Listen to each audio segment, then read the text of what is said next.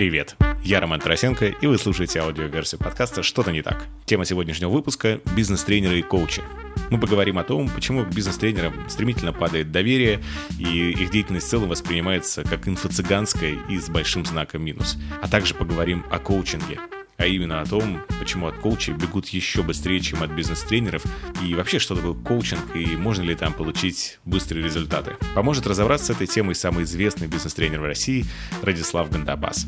Выпуск получился очень длинным, но емким, поэтому запаситесь терпением, наслаждайтесь. Привет! Это что-то не так. И сегодня у нас комбо. Две темы в одной. Мы поговорим о том, что что-то не так с бизнес-тренерами и что-то не так с коучингом. И поможет мне в этом разобраться человек, который далеко не понаслышке знает про обе эти темы, Радислав Гантапас. Радислав, здравствуйте. Здравствуйте. А, Радислав, я не буду, вот, когда вас представляют на сцене, меня всегда как раз очень смущает, когда перечисляют все ваши регалии, их чудовищно много, то есть начиная от самого титулованного, я скажу одно. Мне больше всего нравится, когда вас представляют, когда говорят, что самый а, известный и самый дорогой а, а, бизнес-тренер России. Вы самый дорогой, действительно? Ну, трудно сравнить, но я думаю, что да. Мне кажется, что э, это, мне кажется, что это точно так. И отсюда я бы хотел начать. Это, это, я, это я ответил да, просто несколько развернут. Дело в том, что я зарабатываю, зарабатываю говорением, и поэтому, если я научусь излагать мысли кратко, то моя возможность зарабатывать резко снизится. Это такая мне фирменная шутка, когда люди пытаются прервать мой тост, например, типа, ну давай, давай уже. Я говорю, ребята, вспомните, я зарабатываю говорением. Если я буду говорить кратко, я буду зарабатывать меньше. А, и у меня первый, самый странный, наверное, нет, вопрос. Нет, Все, я, я понял, да. Я больше понял, вопросов. Больше, если интервью час, то вопросов больше не надо. Мне хватит этого вопроса на час а, говорения. А, да. Мой идеал – это визитка Пушкина. У Пушкина было написано Александр Пушкин. Это все, что было написано на его визитной карточке. Там не было написано член Союза писателей, лауреат премии, самый э, высокооплачиваемый поэт России. Ничего. Самый титулованный. Он не был не титулованный, он был Александр, Александр, Александр Пушкин. И все, этого было, это, это исчерпывающее. Вот мой идеал, что были Радислав Гандапас, и все, больше ничего говорить не надо. Э, Хотя там есть что сказать. Э, мне, мне, мне кажется, что на самом деле вас и так уже хорошо знают, но я встречал еще и тройку генералов ФСБ, которые вручали мне ровно такую же визитку, где было имя и фамилия, номер было написано ФСБ, просто а Кто такие бизнес-тренеры? А, это представители помогающей профессии, задача которых а, компенсировать необходимость в быстром получении практических навыков, которые будут использованы моментально, а иногда и даже в процессе обучения. Тренинг – это обучающее, развивающее, мотивирующее мероприятие. Ну а, впрочем, никакое, никакая учеба не бывает не развивающей. Даже научиться кататься на велосипеде – все равно это развитие нейронных сетей. Это усложнение структуры нашего мозга. Да, любой навык развивает наш мозг. Поэтому любой тренинг является развивающим. Он является обучающим, потому что человек получает какие-то новые э, навыки, чаще умения. Конечно, тренинг не претендует навык. Навык на практике только за долгое время формируется. Но формируется умение – какое-то, которое более эффективно, чем то, которым человек пользовался до тренинга. Оно у него есть, но модель более эффективна. Например, тренинг по переговорам учит человека иначе входить в контакт, иначе формулировать мысль, иначе следить за там, скрытыми сигналами и так далее. Он это и раньше умел, но та модель, которую он предлагает, она лучше, эффективнее, меньше занимает времени, больше ну, повышает вероятность э, заключения сделки презентационные навыки, навыки управления, ну, не знаю, навыки, ну, навыки, ну, не знаю, тренинг по минету существует, навыки минета, навыки общения, навыки, ну и так далее. И так далее. Навыки счет, навыки быстрого счета, набора 10 пальцами на клавиатуре. То есть тренинг делает человека более эффективным в том, чем он занимается. Я представил, как выглядит классная визитка бизнес-тренер по минету. И вот, такую вручать, это просто мечта. Ну, существует. Такой тренинг существует. Существует тренер, существуют книги на эту тему. Вы, когда сейчас представляетесь или вас представляют бизнес-тренером, вы не испытываете какое-то легкое ощущение того, что в России – Э, словосочетание «бизнес-тренер», оно сейчас стало каким-то э, скорее за ним идет какой-то такой же шлейф э, шутливости, ахахаха, это бизнес-тренер, или ахахаха, это коуч. Угу. Вот два вопроса в одном. Вы не испытываете какое-то вот такое же схожее чувство? А второе, что почему это вообще все началось? Почему сейчас стали каждый раз подшучивать над бизнес-тренерами и, и, и над коучами? Ну, достаточно сказать, что о бизнес-тренерах э, знает меньше 1% населения вообще. Но э, это иллюзия повсеместности распространения этого знания связана с тем, что вы просто в этой индустрии. Э, однажды я ехал в СВ поезда Москва-Киев и оказался соседом модели и киноактрисы, как она представилась. Но, как оказалось, модель она в настоящем, а киноактриса она пока в своем воображении. И она ехала на пробы. Очень много сериалов снималось в Киеве до известных событий 2014 года. Э, и когда она представилась и спросила, чем занимаюсь я, я сказал, я бизнес-тренер, и мне, ну, я потратил час, объясняя, что это такое. Сейчас я чувствую, мне предстоит примерно тоже объяснить, что это за люди бизнес-тренер. И она так, когда я закончил объяснение, она так удивленно вскинула бровки, бровки и сказала, и что за это платят? Я говорю, блин, тебе платят? Ты едешь в СВ, значит, тебе платят за то, что ты модель, за то, что ты ходишь взад-вперед и улыбаешься на камеру. Тебе это платят, а мне не платят, ты считаешь? Вот. Но э, потом мы с ней, еще у нас был один разговор, и она за этой модели очень обучаемые люди. Она мне дала, э, она загуглила все, она все разузнала и рассказала мне, вот, разобралась в этом вопросе что это такое бизнес-тренеры. Я так... даже до сих пор помню ее имя и даже знаю, она время от времени мелькает сейчас. Э, иногда ее имя появляется где-то в там, титрах. В титрах, да, совершенно верно. Так, но вам не удастся уйти от вопроса. Да, ладно, почему все-таки, почему все-таки такой шлейф? Э, почему такой шлейф? Да. Э, причин, причин тому несколько, но самая, мне кажется, самая такая явная причина, она не понравится, мой ответ не понравится. Значит, дикари в Африке – умирают от заболеваний, которых нет на материковой части, в цивилизованных странах. Они умирают мучительно, мрут дети, старики, ну, там, э, и приезжают к ним врачи, и при, делают им прививку. И эти люди никогда больше в жизни не болеют этой, этим, этой болезнью. И вот представим, приезжает врач, да, берут руку, вкалывают в вену, вводят какую-то жидкость и уезжают. Значит, э, картина мира шамана местного там, или вождя племени, да, картина мира – не предпол... он не, ничего не знает об инфекциях, как они распространяются, он не знает о практиках современных врачей. Он видит, что его людям под кожу что-то вводят. Чипизируют. И уезжают белые, которым вообще нельзя доверять. Они никогда черным ничего хорошего да, не, не приносили нас, как ему кажется. Да, он и не знает, что не приносили. В его картине мира этого нет. И он, ему, вот в его головенку, да, с этой картинкой мирка, что приходит, какая мысль? Зачем? А зачем они это делают?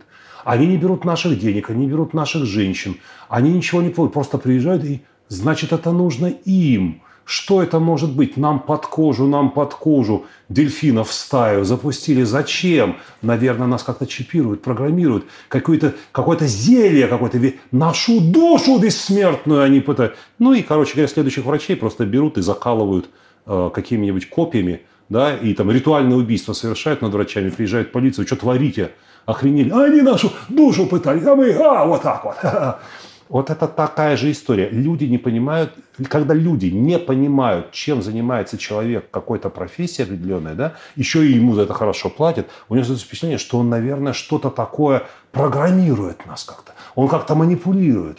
Он как-то, наверное, там что-то вот незаконное делает и прочее. Люди не постигают, они, а многие даже и не пытаются постигать.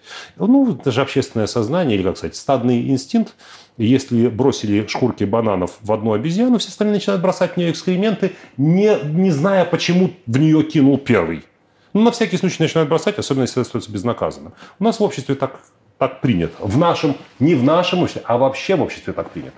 И поэтому, когда выходит телепрограмма, в которой которая как бы посвящена бизнес-тренерам, а на самом деле там речь идет о каких-то мошенниках, явных пройдохах, которые используют само название бизнес-тренер, что выдают себя за бизнес-тренеров. Эту программу показывают, говорит, вот таковы они, понимаете, бизнес-тренеры. Да? Это все равно, что снять программу о безголосой певице и сказать, вот таковы они, певцы. А некоторые из них еще и заслуженные артисты. И предъявить нам Кобзона, Лещенко и Баскова, например. Но они-то поют, мы-то поем, Мы-то не мошенники, которых пока... А вот показали по Первому каналу, и все такие, а ту их, а ту бизнес-тренеров, вот, ну и так далее. И потом отмазывайся. А я, кстати, в последнее время пытаюсь распозиционироваться с этим названием бизнес-тренер, потому что, собственно, бизнес-тренингов у меня не так много. Их долевое, ну, доля, может быть, там между 10 и 20 процентами колеблется.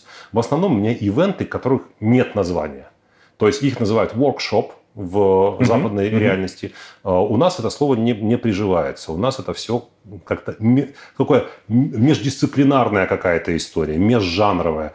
Уже не тренинг, но еще не концерт, да, еще не сеанс массового гипноза, но э, и уже не лекция. Да, где-то вот мы попадаем между. Но я традиционно это называю тренингом все-таки, потому что это э, то, то, что происходит в зале на 400, 500, там, 700 тысяч человек – это ближе к тренингу, чем к чему бы то ни было. Угу. Но слово бизнес-тренер в отношении себя я использую все реже и реже. Я спикер скорее.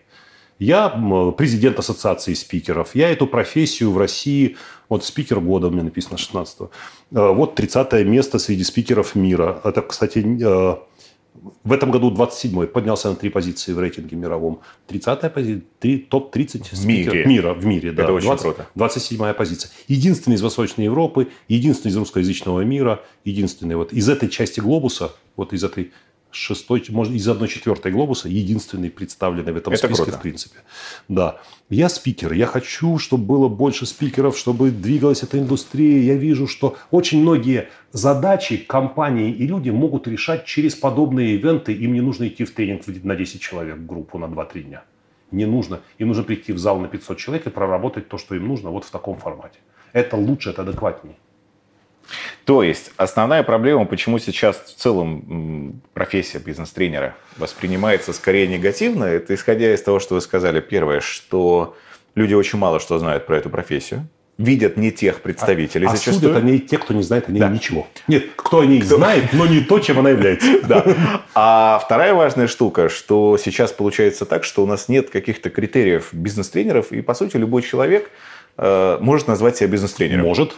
Может назвать себя бизнес-тренером, может назвать себя спикером, может назвать себя певцом, может назвать себя телеведущим. В, современном, в современной реальности бар, прежних барьеров вхождения в профессию больше не существует. Мой консультант по здоровью не медик, мой преподаватель английского не преподаватель английского по диплому и не, даже не англичанин. А, мой, не знаю, ну, вы найдете массу, у большинства телеведущих нет за плечами даже школы ведущих Останкина нет никакого профильного образования, никакого диплома, подтверждающего это образование.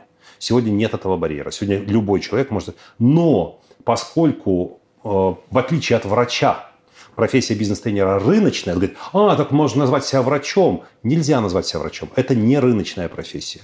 Ну, не, ой, он зарезал мою тетю, больше не пойду к нему лечиться. Да? Так не пройдет этот номер. Да?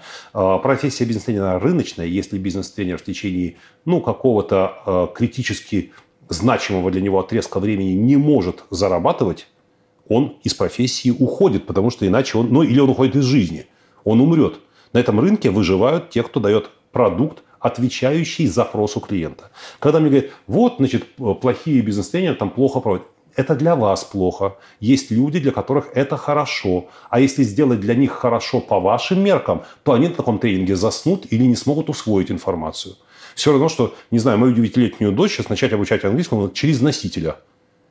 Для нее это будет трудно, непостижимо, неприятно, она не потянет. Ей нужен педагог, который с ней будет играть в кошки-мышки на английском языке, и она потихонечку потянет. Ну, может, шестилетний, девятилетний, наверное, уже с носителем разговаривает. У нее тренировки по гольфу, у нее дает англичанин, и она его как-то понимает. Младших детей сейчас имею в виду. А, тренинги нужны разного уровня, потому что тренинг выводит человека в зону ближайшего развития. И поэтому тренеры, которые не могут работать как я, и не стоят столько, ну, их тренинг не стоит столько, сколько мой, они не хуже меня. Они просто на другую аудиторию рассчитаны. И когда кто-то там пеняет, что, дескать, эй, эй, там, подпрыгните, возьмите руки, там, попляшем, этой аудитории это нужно, и оно ей помогает. Вот Тони Робинса часто в это тычут, что, дескать, у него какая-то вакханалия, дискотека и так далее. 7 тысяч человек. У него качество, ну, ценс аудитории, качество аудитории ниже моего на два этажа. Я не соберу 7 тысяч человек, потому что у меня ну, другой критерий, у меня другой Другая профайл. Да, у меня другой таргет, у меня другая, э, другой портрет аудитории моей. Он собирает 7 тысяч, зато он опускается на два этажа вниз, и там есть люди, которые плохо пишут. Ну, я бы сказал, в сторону, давайте все-таки не вниз. Там разные Может, люди. Ну, да? смотря, смотря как мы ориентируем эти... Э, там разные люди, конечно, там есть люди ого-го, а есть люди ЭГГ. И вот этим людям ЭГГ очень... А кто сказал, что миллиардеру не нужно попрыгать на одной ножке, подурачиться нужно. и поплясать? Кто сказал, что ему это не, не растрясет? Он, может, стресс снимал и вискарем, и медитацией, и психотерапевтом, и не снимается. А пришел Тони, Тони Робинсу, подурачился как ребенок, поскакал, покривлялся, рожи покорчил, и вдруг его так отпустило, вдруг он так себя почувствовал комфортно. Почему нет? Это, может быть, тоже имеет право на существование. Этой аудитории, она это покупает. Причем из раза в раз покупает. Это рынок. Нельзя говорить потребителю, что он покупает что-то не то. Он покупает то, что он покупает, то, что ему то. А как в этом рынке тогда вот если вы сейчас, потому что вы все равно, я честно хочу сказать, вы главный а, специалист в русскоязычном пространстве, на которого ориентируются многие молодые ребята, которые хотят стать бизнес-тренерами, спикерами, неважно. А, и глядя на вас, а мне кажется, из вашей аудитории процентов 20-30 а, подписчиков во всех медиа, которых у вас там больше, сильно больше миллиона, это те ребята, которые реально подумывают о том, чтобы стать хорошим профессионалом в этой отрасли. Часть из них точно. И вот если бы вы говорили про бизнес-тренерство как профессию и про спикерство как профессию, то какие бы вот первые 5, 6, 7 шагов вы бы сказали, что вот это поможет стать чуть-чуть профессионалом в этой профессии? Ну, во-первых, надо походить на тренинги и походить на выступления крепких профессионалов. Угу. И если ты понимаешь, что ООО, не мое, не потяну и так далее, не поздно отказаться от этой затеи. Второе. Есть зеркальные нейроны у нас, слава богу, в лобных долях мозга, что позволяет нам копировать, подражая э, поведение тех особей, которые э, успешнее нас. Соответственно, если ну, хороший тренер, хороший, хороший тренер проходит 4 тренинга в год. Ну, то есть я прохожу 4 тренинга в год. Минимум. Э, хороший спикер слушает выступления других спикеров. Ну, 20 в год, по крайней мере, у меня это перекрывается в несколько раз. Я, может быть, слушаю. Если учесть еще и видео, то это сотни в год. Это дает возможность заимствовать, ну так, творчески заимствовать э, инструменты, стиль, манеру, находки, контент и подтягивать уровень. Поэтому, если хотите, вот второй шаг. Смотрите на YouTube TED, ходите на тренинги, ходите на выступления мастеров, не знаю, покупайте э, видеозаписи больших форумов деловых, смотрите работу спикеров. Э, в профессию спикера и профессию бизнес-тренера разный вход, это разные двери все-таки. Иногда люди сочетают. Некоторые тренеры еще и спикеры, некоторые спикеры еще и тренеры, но подавляющее большинство все-таки по разные, это в разных комнатах находятся. Спикеры среди спикеров, тренеры среди тренеров. Не всегда хороший тренер может хорошо выступить перед публикой. Э, таким образом, нужно понять, в какую дверь входить. Э, и тут тоже есть такая интересная вещь. Э, бизнес-тренер или спикер, что сложнее? Нельзя сказать так. Космонавт Сергей Рязанский, когда закончил свою карьеру космонавта, он переупаковал знания и опыт в публичное выступление. Поскольку он работал на МКС, экипаж был международным, и английский входил у него в программу подготовки – он выучил английский до уровня профессионального общения. И что позволяет ему выступать на тему тимбилдинга, поддержания безопасности, э, психологического комфорта в общении, такие темы продавать во всему миру. Он выступает с этой темой. Но я не уверен, что Сергей, например, может взять и вот так вот на раз-два подготовить и провести тренинг разделить людей на группы, дать задания, дать им обратную связь квалифицированную, mm-hmm. да, поддерживать групповую динамику в течение двух или трех дней тренинга.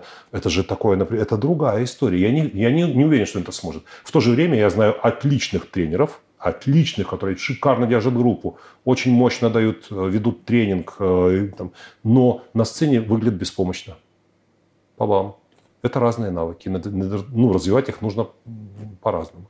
И вот такие первые шаги. Наблюдение. Наблюдение, сходить, посмотреть, понять твое, не твое. Если твое, наблюдай и потихонечку повышай уровень. И нет, и, и еще одно еще Постарайся как можно раньше продать свое выступление, свой тренинг. Когда продашь, темп подготовки вырастет в 50 раз. Потому что ответственность, боязнь сгореть от стыда за некачественный продукт заставит тебя очень быстро нарабатывать навыки. Ну и в конце концов, конечно, нужно прийти на тренинг тренеров, вступить в ассоциацию спикеров, даже еще не будучи спикером, потому что ассоциация спикеров помогает разогнать карьеру. Что не так с бизнес-тренерами в России? Ну, во-первых, критически маленький рынок. Очень маленький рынок не, несоразмерно. Многие вас в этом обвиняют, что не, вы весь рынок... Съел весь что вы съели... Нет, не, не весь рынок, а что вы съели большую часть денег на этом рынке, и все остальные ну, остались без. Рынок бизнес-тренингов оценивается во сколько? 25 миллиардов да, на сегодняшний день. Но это умозрительно, потому что это непрозрачный рынок, непонятно. А, непонятный его объем. Однажды я разговаривал с ребятами из э, крупной британской тренинговой компании, спросил, почему не выходит на российский рынок. Почему? На российском рынке нет ни одного зарубежного игрока. Ни одного. У нас все местные компании. Попытки были выхода, но они какие-то были ситуативные. На одной выставке они были, а через год на следующей выставке этой компании уже нет. Я спрашиваю, почему? Они говорят, а смысл? У нас э, там, ну, у нас объем, который нам нужен, больше объема вашего всего рынка, даже если мы будем обслуживать весь ваш рынок. У нас, говорит, 600 тренеров работает. Да? Они, мы, у нас есть люди, разработчики тренингов, у нас есть люди, исполнители тренингов. Разработчики, mm-hmm. вот компания обращается к нам, например, там, не знаю, предположим, ну ладно, это неудачный пример, там Ренк Xerox, например, обращается и говорит, нам нужно обучить сотрудников такому-то вот mm-hmm. навыку, там, провести навыки переговоров. Сколько сделано? 6 тысяч человек. Значит, э, в какой срок? В такой-то. Ага, значит, нам нужно столько-то людей. Давайте мы изучим вашу ситуацию, разработаем под вас тренинг, разработаем под вас тренинг кастомизированный, мы его утверждаем, он проходит через сито очень объективных, четких критериев оценки качества этого тренинга. Готовим по нему раздаточные материалы, шарашим их в типографии в тираже 60 тысяч экземпляров тиражом. В нашей собственной типографии, естественно, мы не даем это на аутсорсинг, потому что она постоянно загружена. Раздаточные материалы, разрабатываем уникальные упражнения, которые больше ни в одной другой компании не будут проводиться в таком же точном виде. Мы снимем вашу ситуацию, в каких ситуациях мы сделаем сначала анализ этих людей, репрезентативную выборку, там 500 человек прогоним через тестирование и поймем, чего именно им не хватает, сделаем этот продукт и проведем 6 тысяч тренингов. К ним на счет залетело там 20 миллионов фунтов стерлингов, предположим, да. Теперь представим себе российский рынок. Компания там какая-то, да, э, монтаж, спец, прием техника, хочет провести тренинг по переговорам. Для, для какого количества сотрудников? Ну, человек 8-9. Угу. Так, хорошо. Э, приезжайте к нам в офис, поговорим. Значит, тренер едет в офис, два часа беседует с HR. Значит, потом он разрабатывает что-то, присылает им на проверку. Они, так и быть, к руководителю в течение месяца с трудом попадают. Он смотрит, говорит, херня переделать что именно херня и что именно переделать, он не указывает. Поэтому, когда херню переделывают, он это тоже... Он не помнит, что он уже говорил, что это переделать, поскольку он привык, что в первый раз, когда ему что-то приносят, надо обязательно сказать херня переделать. У него такой принцип у этого руководителя. И поэтому второй раз он не помнит, что первый раз ему приносили, уже тоже говорит херня переделать. У бизнес-тренера на этом выгорает, либо так и быть если у него там нет денег и, и самолюбия, он переделывает третий раз, наконец он приходит в компанию. Значит, на тренинге оказывается 6 человек вместо 8, потому что двоих послали в командировку, а девятого, который планировался, к этому времени уже уволили. Вот. Из этих шести человек двоих, в двоих в течение тренинга дергают постоянно какими-то срочными вещами, и они тренинг прослушивают, вот участвуют в нем в полуха. Тренинг закончен, значит, половину заплатили до, половину пообещали заплатить, заплатили через суд, через три месяца, еле-еле, с трудом, со скрипом и, значит, и так далее. Бухгалтерия отвечала, а с кем вы договаривались, я ничего не знаю, этот человек больше здесь не работает. Как? Как? Мне нужны 50% э, постоплаты. В общем, разовые заказы на один тренинг уходит то есть издержки администрирования одного тренинга несопоставимы с его стоимостью. Издержки администрирования – это такая ну, я понимаю, заказали бы... Два, ну, у нас не заказывают 20 тренингов. 30, 500. У нас заказывают один. Один тренинг. Это все равно, что говорят Лепсу, приезжайте, моей жены день рождения, исполните концерт, но полностью состоящий из новых песен. И никогда больше вы не исполните никому ни одной из них. Ну, то есть, это несоизмеримый э, подготовительный этап. Я, конечно, сейчас беру самый нижний свет, самый худший сценарий – Понятно, что у тренеров, которые давно на рынке, они могут позволить себе роскошь э, не делать кастомизированных продуктов или минимально кастомизировать продукт. Делать тренинг, вот у меня есть стандартный тренинг, подходит, берите, не подходит, сорян. Да? Но я могу чуть-чуть его подпилить, но делать под вас тренинг с нуля, затраты времени, это ну, не, не интересно. Мне это не интересно, скажем. То есть нет рынка, ну, он ну, очень маленький, правильно так такой, сказать. Да. даже, даже крупные компании заказывают очень... У нас, у нас крупные международные компании представлены очень маленьким составом, маленькой командой, ей не нужно 20 тренингов. Они накрывают всех людей, которых ну, за, там, за парочку. У меня самая большая серия тренингов была 10 в русском алюминии. Я катался три недели по заводам Сибири. Там, Саяногорск, Абакан, Братск, Красноярск и так далее. Я катался, по-моему, 10 тренингов я провел, около того. Это была самая большая серия в моей жизни, но это, это мало. На этом компанию на этом не построишь. Представляете, как тренинговые компании работают. Но с чего это как-то очень стрёмно. Как работают индивидуалы, да, тренеры, фрилансеры, мне понятно еще более-менее, как строится их экономика. Как строится Компании. экономика тренинговой компании, как рынок вот такой. То есть зимой мы гуляем Новый год месяц, летом мы гуляем все лето. Мы не учимся, потому что, ну, лето же, а потом, а это же зима же. И только рынок существует осенью и весной. Как они платят аренду за, за офисы в, воскр... в это, зимой и летом, я удивляюсь. Съезжает. Э, это же является причиной того, что э, у нас, э, по сути, 10 лиц, которые мелькают на всех бизнес-конференциях, и все время вот стабильные 10 лиц. На бизнес-конференциях мелькают спикеры. Спик... Со спикерами еще хуже. Значит, если на рынке бизнес-тренеров мало емкости самого рынка, так. то на рынке э, спикеров мало спикеров.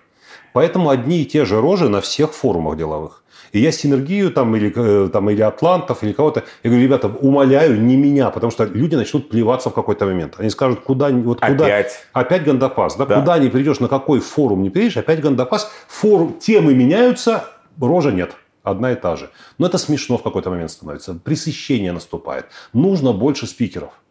Должно, на сцене должно Вы быть поэтому сделали ассоциацию спикеров? В частности, да. Я лет 15 озабочен. Э, я, я скажу сразу. Я не хотел быть бизнес-тренером. Я хотел выступать со сцены с обучающими, развивающими программами, но для этого ну, у рынка не было запроса на это. Я этот запрос старался сформировать. У меня есть программные выступления на hr форумах, когда я топлю за... Вот я раскачиваю рынок. У меня даже книга есть «101 совет по корпоративной конференции». Я работаю с HR, убеждаю их проводить конференции корпоративные – не просто там, чтобы руководство чего-то там донесло, а делать... Я даже выступал как консультант. Я для некоторых компаний... А, у меня было даже подразделение в моей, в моей компании, было, которое занималось проведением корпоративных конференций. Мы эту услугу навязывали. Мы говорили, начните коммуницировать со своим персоналом, собирайте людей в Москве, в Суздале, неважно, в Копенгагене, неважно где, собирайте вместе, дайте им нетворк, ну, нетворкингом заниматься, обмениваться информацией, мнениями, впечатлениями, заведите их энергией, доведите до них стратегию компании, планы на следующий год, покажите вам, им продукцию, которую они производят, вот с неожиданной точки зрения – э, Дайте им попраздновать, закатите им банкет, дайте им послушать хорошую музыку, сводите их в театр московский, да, сделайте им экскурсию всем. Дайте людям эм, эмоцию, связанную с вашим брендом, с вашей компанией. Они будут привержены, они будут лучше работать, они будут считать вашу компанию своей, они не будут считать вас работ, работорговцем, раб, раб, э, рабовладельцем. Они будут считать вас ну, родными. Они увидят лицом к лицу людей, которые по селекторной связи им что-то там из центра э, вещают. Они увидят глав э, подразделений в регионах, с которыми они тягают там логистику, как-то там mm-hmm. борются за бюджеты и прочее. Они пообщаются, они выпьют в конце концов, они покуролесят всю ночь, и они разъедутся, они получат мощнейший заряд энергии, и такой ну, пакет информации они вывезут, который потом очень долго будет давать результаты. И это происходило. Но для этого нужно уметь выступать. Если вы 8 часов будете ездить им по ушам мокрой тряпкой, они, ну, они все заснут, бедненькие. Это не те эмоции, которые они должны увести. И поэтому нужно готовить спикеров. И у меня вот я знаю, что есть ивент-агентство, которое, когда готовят конференцию, они готовят все, кроме спикеров. все, кроме главного. Цветочки, Кейтеринг, моделей подвозят, ну, да. там зал украсят, Музыка. экранчик поставят, диджея привезут, там повесят какие-то штуки, там э, визуалку всю эту. А спикер, а спикеры выходят, мухрю, бумажка, там э, темп, э, слайды, перегруженной информацией в разном стиле. Мы готовили спикеров, помогали готовить слайды. И должен сказать, что очень многие топ, ну, так, топ-менеджеры компании говорят, это такой, это в моей жизни незабываемый опыт, это такой челлендж. Это как, э, ну не знаю, сериал «Остаться в живых». Да? То есть я репетирую выступление, А, а у меня же репетиция подразумевала в том числе, что я создавал какие-то острые ситуации. Я выкрикивал из зала какие-то неожиданные реплики. Я должен был реагировать моментально. Ну, как единоборство, да, я как выступал как с лапами, там, бам, в челюсть, там, неожиданный выпад, хоп-хоп. Вот люди у меня на сцене становились уверенными спикерами и потом потирали ручки, когда следующая конференция, когда следующая конференция. Я топил за это ну, 15 лет последних точно за то, чтобы раскачался рынок ивентов. Угу чтобы люди выходили на сцену, люди делились свои, как принято говорить, экспертизой. Я не люблю это слово, это неправильно. Экспертиз, прежде с английского, не экспертиза. Экспертиза – это отпечатки пальцев на месте преступления. Они делились своим опытом, своими знаниями со сцены, заряжали энергией и делали это увлекательно, интересно, неподражаемо.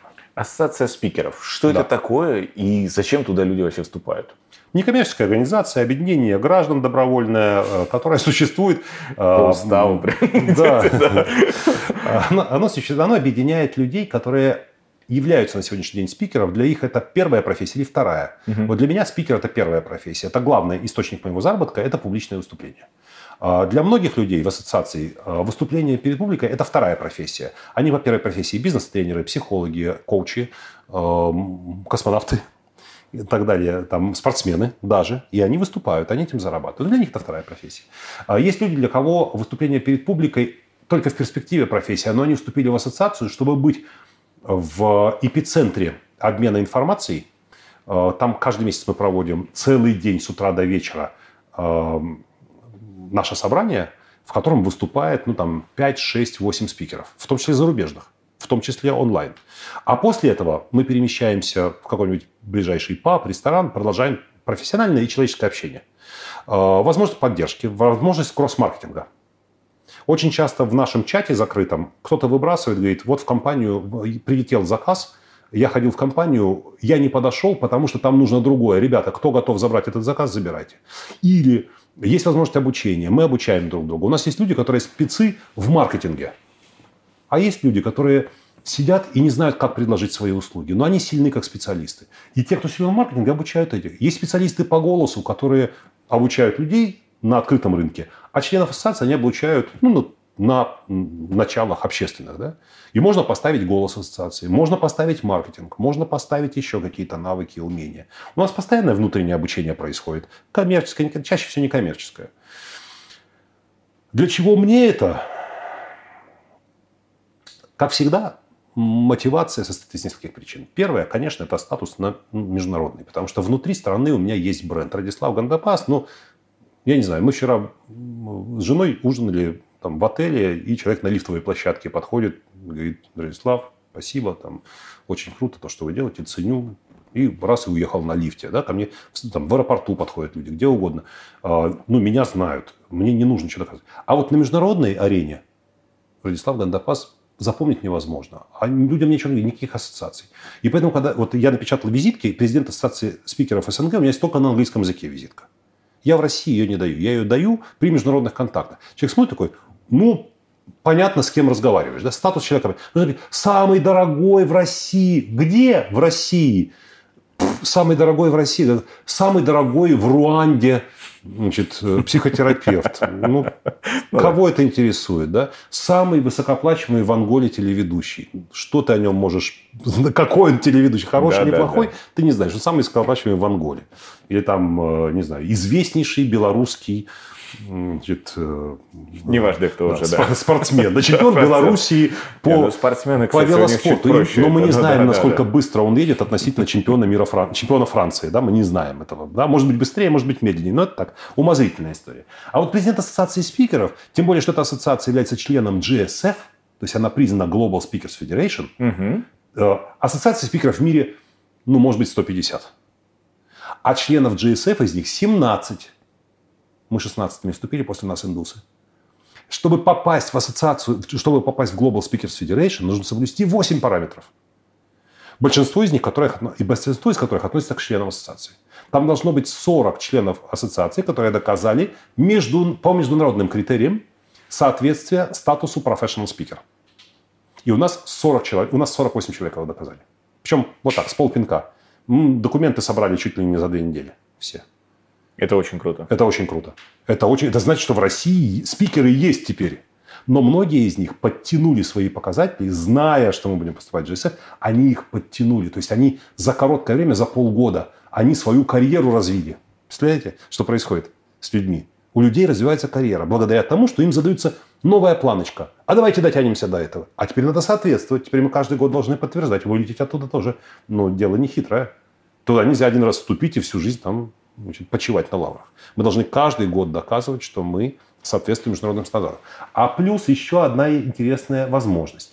А, каждая ассоциация спикеров крупная проводит каждый год, а иногда и два раза в год, конвенцию, на которую собирают сотни спикеров, как правило, со всего мира, где бы она ни происходила. В Сингапуре весь мир представлен. Ну, в основном, конечно, азиатские страны. А мы полетели в Сингапур своей делегацией 15 человек. В Индии мы полетели в Индию. В Индии мы даже выступали. Сначала я выступил один, а через год выступило уже несколько членов ассоциации.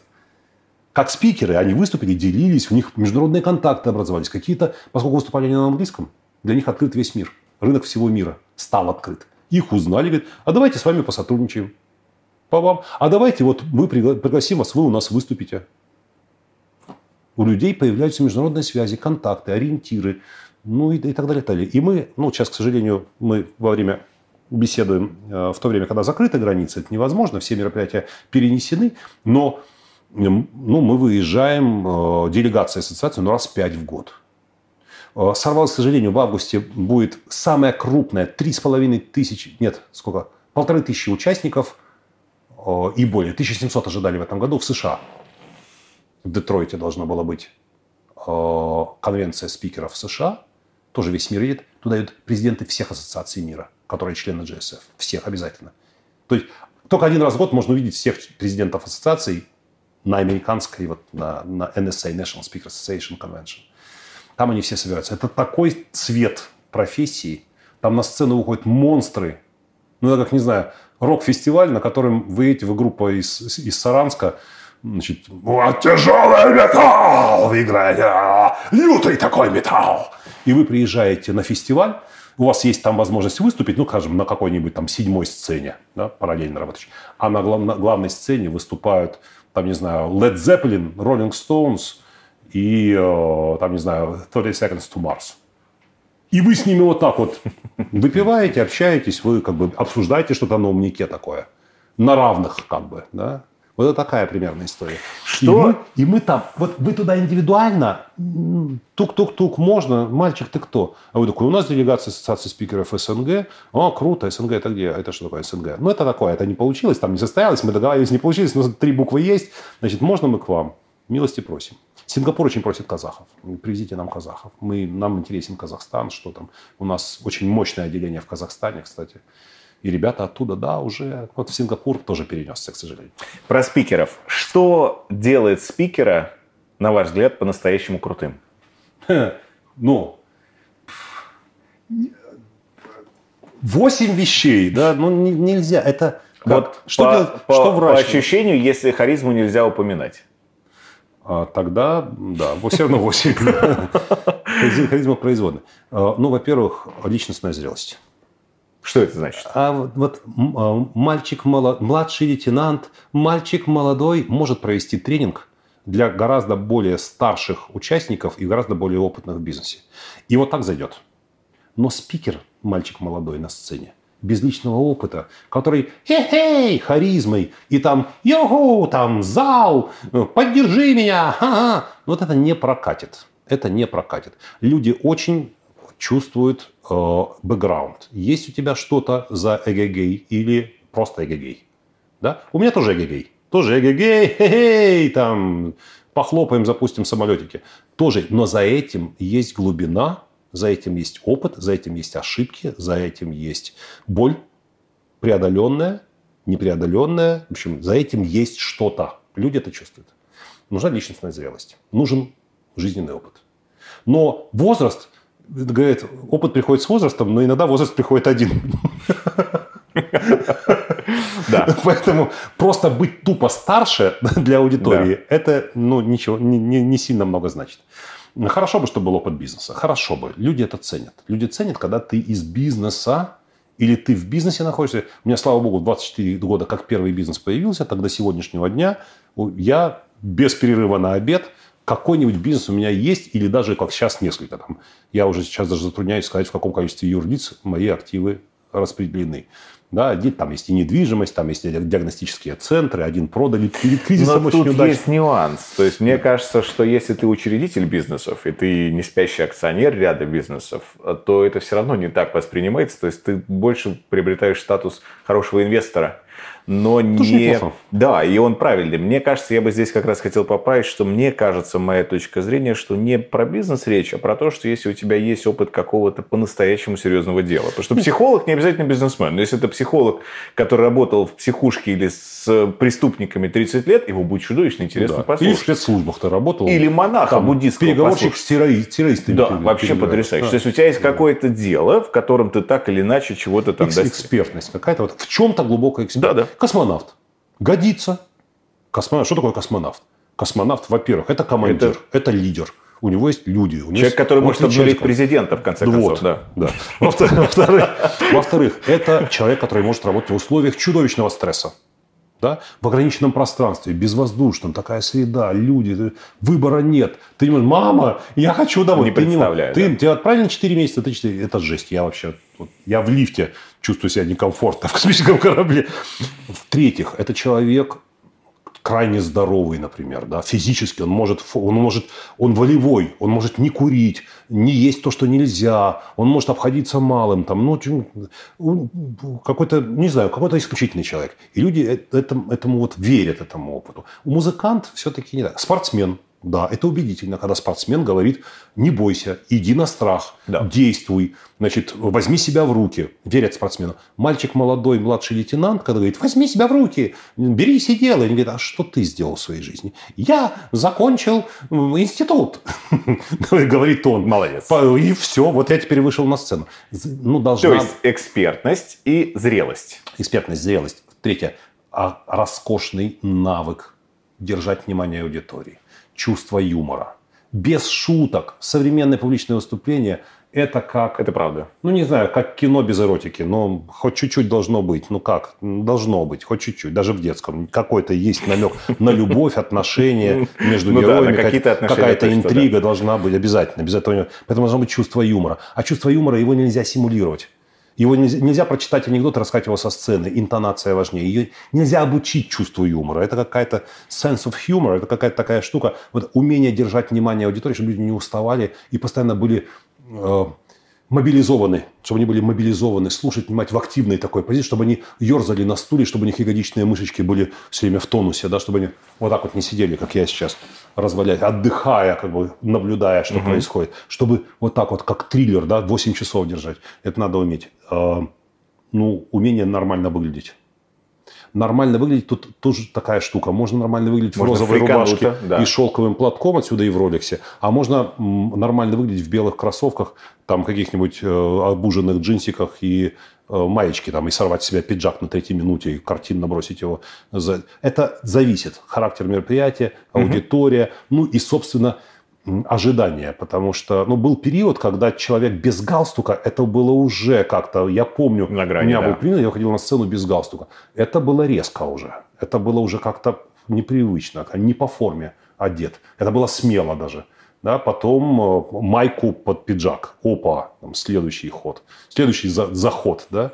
Ну и так далее. Валерий щас- Леонтьев, вы щас человек- поспорил, конечно, а но- сейчас, а сейчас человек с галстуком. Это как-то... Что он пытается нам вменить? Да? Вот человек в галстуке вышел на сцену. Как- Что это заявление? Почему это он так одет? Что он этим... На что он да. намекает? Почему так все серьезно стало? Да-да-да. Как-то как вызывает несколько... Сколько времени сейчас, по вашим ощущениям, спикер должен тратить на маркетинг? Вот если взять за 100% успеха, какая эта пропорция должна быть сейчас? Это боль моя, с- сердца моего. Значит, я все... Мне когда спрашивали, Радислав, почему у тебя так стремительно взлетела карьера? Я провел первый тренинг в Москве и получил звание тренер года менее чем через два года от этой даты. А точнее, я скажу, первый тренинг я провел в августе. В сентябре было награждение э, тренер года. Выиграл Борис Мастеров. Я подошел к нему и сказал, Боря, эту премию я тебе в следующем году отберу. Он сказал, слава богу, сделай одолжение. А, нет, вру. Прошел год, я не взял эту премию, а на следующий год взял. То есть два, два года и один месяц. Тренер года! Вдумайся, человек, который два года в индустрии. Это же немыслимо. То есть взлетел, но взлетела карьера, но не взлетело мастерство до, до тренера года. Взлетела известность, взлетела упоминаемость, взлетели какие-то еще параметры маркетинговые, узнаваемость, там, ну, узнаваемость да, имени. Но не взлетело мастерство, оно не взлетает за два года. Ну, это что за навык такой, который можно развить за два года? Странно. Мастерство еще в пути, еще я, еще пока процесс обучения не закончен. Но у меня же потом еще и вторая премия, и третья, и международные какие-то штуки. Спрос, высокая стоимость единицы моего времени. Э, это беспрецедентный опыт. Беспрецедентный. Я на этом рынке 20 лет. За 20 лет ни один тренер, спикер такой карьеры не сделал даже близко, даже не приблизился вот даже, даже вот второй человек где-то там ниже в 6 раз да, по темпам развития карьеры.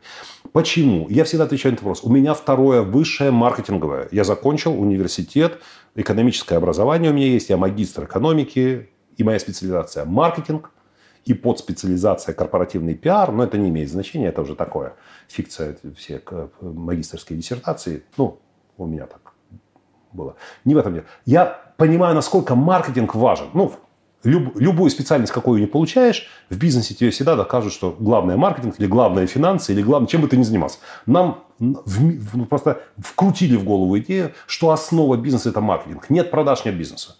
Нет маркетинга, нет продаж. Все, баста. Все стоит на ките маркетинг. Вы, вас не будет любить в компании никто. Все к маркетингу относятся презрительно, свысока, но без вас ничего не работает. Запомните, ребята. Поэтому маркетинг – это первое, за что нужно браться при начале любого бизнеса. И это последнее, на что нужно выделять. Это последнее, что вы должны подкармливать деньгами вот до конца. То есть ты больше ни за что никому не можешь платить, а за маркетинг должен. Да? У нас что часто бывает?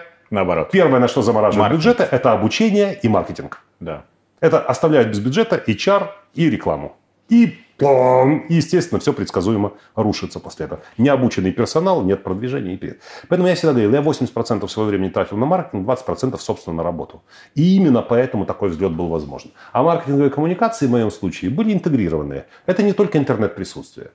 Это было очень много офлайна. Это очень участие в мероприятиях, выступления на мероприятиях, скандалы, скандальные выступления скандальные выпады против выступающего на мероприятии, которое привлекает внимание к тому, кто его уязвил. И я на это хулиганство шел на заре своей карьеры. Это было необходимо совершенно. Я это обосновывал, я шел на это осознанно и так далее. Причем ходил не только на профильные мероприятия, на тренерские тусовки. Зачем пить кофе со своими конкурентами? Пить кофе надо со своими клиентами. Поэтому я приходил на деловые форумы, где нет других тренеров. Я зарегистрировал предприятие ООО «Радислав Гандапас». И на мероприятии меня спрашивали, а вы кто? Нас для директоров. Я говорил, я директор ООО. Да, какого года? О, Радислав Гандапас. Люди говорили, хихи. Я говорю, а что, нельзя назвать компанию своим именем? Генри Форд. Какие вопросы к Форду? Ну, Генри Форд назвал компанию Форд, я назвал компанию Радислав Гандапас. И я был действительно генеральный директор. У меня это, ну, я, правда, был главный бухгалтер, он же. Я был генеральный директор. Генеральный директор. Я, меня пускали на деловые мероприятия, куда пускали менеджеров, подтвержденных глав компаний. Но моя компания оказывала им услуги. И поэтому, когда я попадал на такое мероприятие, я очень активно себя заявлял, я никогда не сидел в сторонке, я никогда не наблюдал, я всегда активно mm. коммуницировал. Я старался попасть на сцену или, по крайней мере, участвовать в дискуссии со спикером. я собирал хорошие визитки и делал... Спикеры сейчас сильно не дорабатывают, по вашим ощущениям, в маркетинге именно? Очень сильно не дорабатывают спикеры в маркетинге, и я один из них, кто не дорабатывает в маркетинге. Я вас хочу об этом спросить. плачу слезами, потому что сегодня для продвижения тебе не надо вообще быть. Тебе нужно быть на скрине компьютера или телефона. Тебе не надо быть в реальности, ты можешь быть даже симули...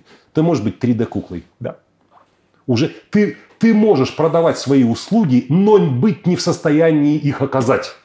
Тебе закажут выступление, а ты не можешь выступать. А ты коллега без, без мозгов и без рта. Но ты так хорошо построил свою коммуникацию в Инстаграме и Ютубе, что тебя знают и приглашают. Это моя боль. Это вот страшно. вы сейчас явно э, на топе успеха, и меня беспокоит одна очень сильная тема, что человеку не так достигнуть успеха сложно, но не так сложно, как его удержать.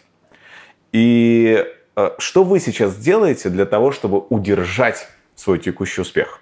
Ничего, ничего специально не делаю. Я, это мне напоминает разговор. Мне кажется, вы лукавите. Я, сейчас, Глядя на ваш я, YouTube. Я отвечаю, на, да. я отвечаю, я отвечаю на вас. Когда Пушкин приехал в ссылку, некий молодой человек, зная, кто приехал в ссылку, взялся помочь ему с багажом и спросил, а что такое тяжелющее вот в этих вот, значит, э, узлах и чемоданах, ну, не знаю, чемоданах, там, ящиках. Он говорит, книги.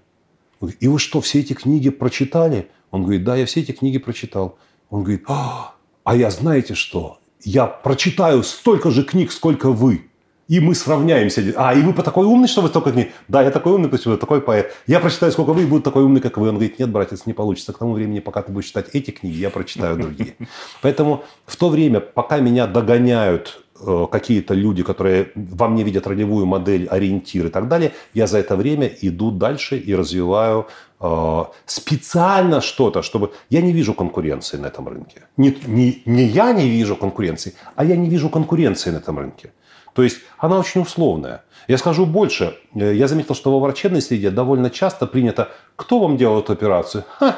Ну, там, или э, у вас есть диагноз после? Да. Ха, этого не может быть.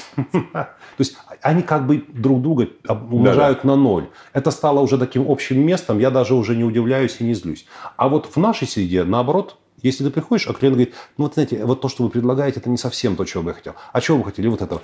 Давайте я вам посоветую хорошего специалиста. Ну, посмотрите его. Возможно, то, что вам нужно. И люди приводят друг друга. Никакой там, ну, в большинстве случаев нет никакой комиссии, а ты мне 10% потом отслюнявь. Такого не водится. Мы друг другу помогаем, поддерживаем и так далее. На конкурентном рынке это смешно. Если, допустим, ты пришел на переговоры, компания, там, мы занимаемся производством упаковки для вашей продукции. Да, но это не совсем та упаковка, которая нам нужна. Да, давайте тогда мы вам посоветуем других производителей наших конкурентов. Это немыслимо, так не бывает. Поэтому это рынок пока рынок взаимо- взаимопомощи, рын- рынок взаимной поддержки. Конкуренции не вижу. Я просто делаю свою работу, стараюсь ее делать хорошо и стараюсь выровнять маркетинг в соответствии с современными требованиями, что мне очень плохо получается, потому что пока я выравниваю, маркетинг еще куда-то уходит. Вот и меня нет в ТикТоке, например. Вот я только хотел сказать, А у вас буду. есть э- эффект того, что ребята молодые могут вас не Убегать. знать? Есть. Я даже, я даже почти уверен, что где-то прямо Я сейчас... сейчас задумался, ребята нас вот снимают, мне вот я даже не спросил. Вот я даже не спросил, ребята знают, кто вы такой или нет. Черт, вы старые. На старая команда Я снимает. уверен, что есть какой-то парень вот э, с, э, со скорректированной линией бровей, вот здесь с двумя насечками, с серьгой, вот здесь вот с надписью какой-то, значит, в белых кроссовках, который что-то сейчас загоняет в ТикТоке, какие-то вот штуки, и это все он раскачивает спрос на какие-то свои тренинги, какие-то обучающие. И он сейчас пока набирает аудиторию, он выдает пока бесплатный контент, набирает, а потом бабахнет какой-то курс обучающий. да. Онлайн, офлайн, а может, это всегда одно за другое за- Ну да. да, за собой тащит. Да, его, он станет заметен, о нем станут говорить, его позовут на какой-то деловой форум, он выступит, он снесет крышу там тысячи людей из, из 6 тысяч сидящих в зале, тысяча людей к нему подпишется на его э, там что-то бесплатное, он сделает из этого воронку, и туда всех людей кап-кап-кап, бесплатный онлайн-курс, платный онлайн-курс, очень Стандартно. платный онлайн-курс, эксклюзивный онлайн-курс, эксклюзивный тренинг э, офлайн, микрогруппа, индивидуальный коучинг там и так далее. Вороночку. И срежет просто 10 лямов зелени за вот эту всю, за полгода э, этой вещи и покажет нам вот издалека всем нам, монстрам рынка. При этом, при этом мы будем смотреть на контент, который он выдает, и будем говорить, это, И это- ужасаться. это фуфел, это, это, нич- это ничего, это, это все равно, что океан по щиколотку глубиной. Это поверхностно, это не ценно, это давно было, в этом нет уникальности, но оно красиво упаковано, современно TikTok. подано. Са- И это где-то сейчас Идите. происходит, но я этого не вижу, потому что в ТикТоке из всей моей семьи только старшая дочь. А Собчак, Навальный, Хакамада, все уже пошли в ТикТок. Я думаю, что вам тоже очень это нужно Я делать. там одной ногой... э, Им как можно Моя дочь скорее будет, супер рада. У меня дочь звезда ТикТока. Она там записывает какие-то видосы. Круто. Там свои законы. Там, просто свой так не снимешь. закон. И там, на, там, да, ну, а про ТикТок отдельно а, мы у, еще меня будем голова, снимать. у меня голова кругом от количества каналов коммуникации. Я схожу с ума. YouTube, LinkedIn, Instagram, Facebook, Twitter, TikTok, одноклассники активизировались, да, там, и количество и на каждом канале нельзя взять одну штуку Нет, она не зайдет, и запалить ее по всем каналам. Тоже для каждого канала делать отдельный контент. При этом Инстаграм русский и английский. Как совместить? LinkedIn только английский. Твиттер только русский. Facebook русский, английский. Ты- нужно еще понимать, что можно переводить на английский, что переводить нельзя, что не пойдет там, что пойдет. Я, ну вот, я понимаю, что мне, человеку с маркетинговым образованием, нужен человек с маркетинговым образованием, который на всю эту сядет историю, оно все у него в голове сойдется. Я просто, я против того, чтобы производитель продукта и маркетинг были в одном лице. Это правда. Иначе это получается животное, которое оплодотворяет само себя. Знаете, такие есть животные, которые, у которых есть... Да-да. Да? Вот это самооплодотворение, оно не ведет к ну, прогрессу в нашем случае. Мне кажется, это нужно разделять. Я кое-что в маркетинге смыслю, но я понимаю, что маркетинг, которым я смыслю, он отъехал во времена Ивана Грозного уже. Да? Что современный маркетинг погрузиться настолько в его, в его природу, и это же надо его природу. Маркетинг – это не просто набор знаний или инструментов. Это сама жизнь, это, и в нем надо жить, но надо ну, быть естественным, быть ему адекватным, равным. Я не смогу, уже мне кажется. Или я должен перестать заниматься своими. Я, я не могу сейчас Это 80% правда. маркетингу посвящать. Уже не могу. Я уже, не- я уже У не, вас- не, не выйти. у- А, так, так у меня и, и столько, во-первых, и времени нет, во-первых. Во-первых. А во-вторых, если я буду заниматься маркетингом 80% времени, я не смогу делать контент. У меня сейчас очень много запросов, я не смогу делать контент. Раньше у меня было мало, мало работы, много времени. Сейчас наоборот. У вас бывает по кривой вот этой Даннинга Крюгера эффект самозванца?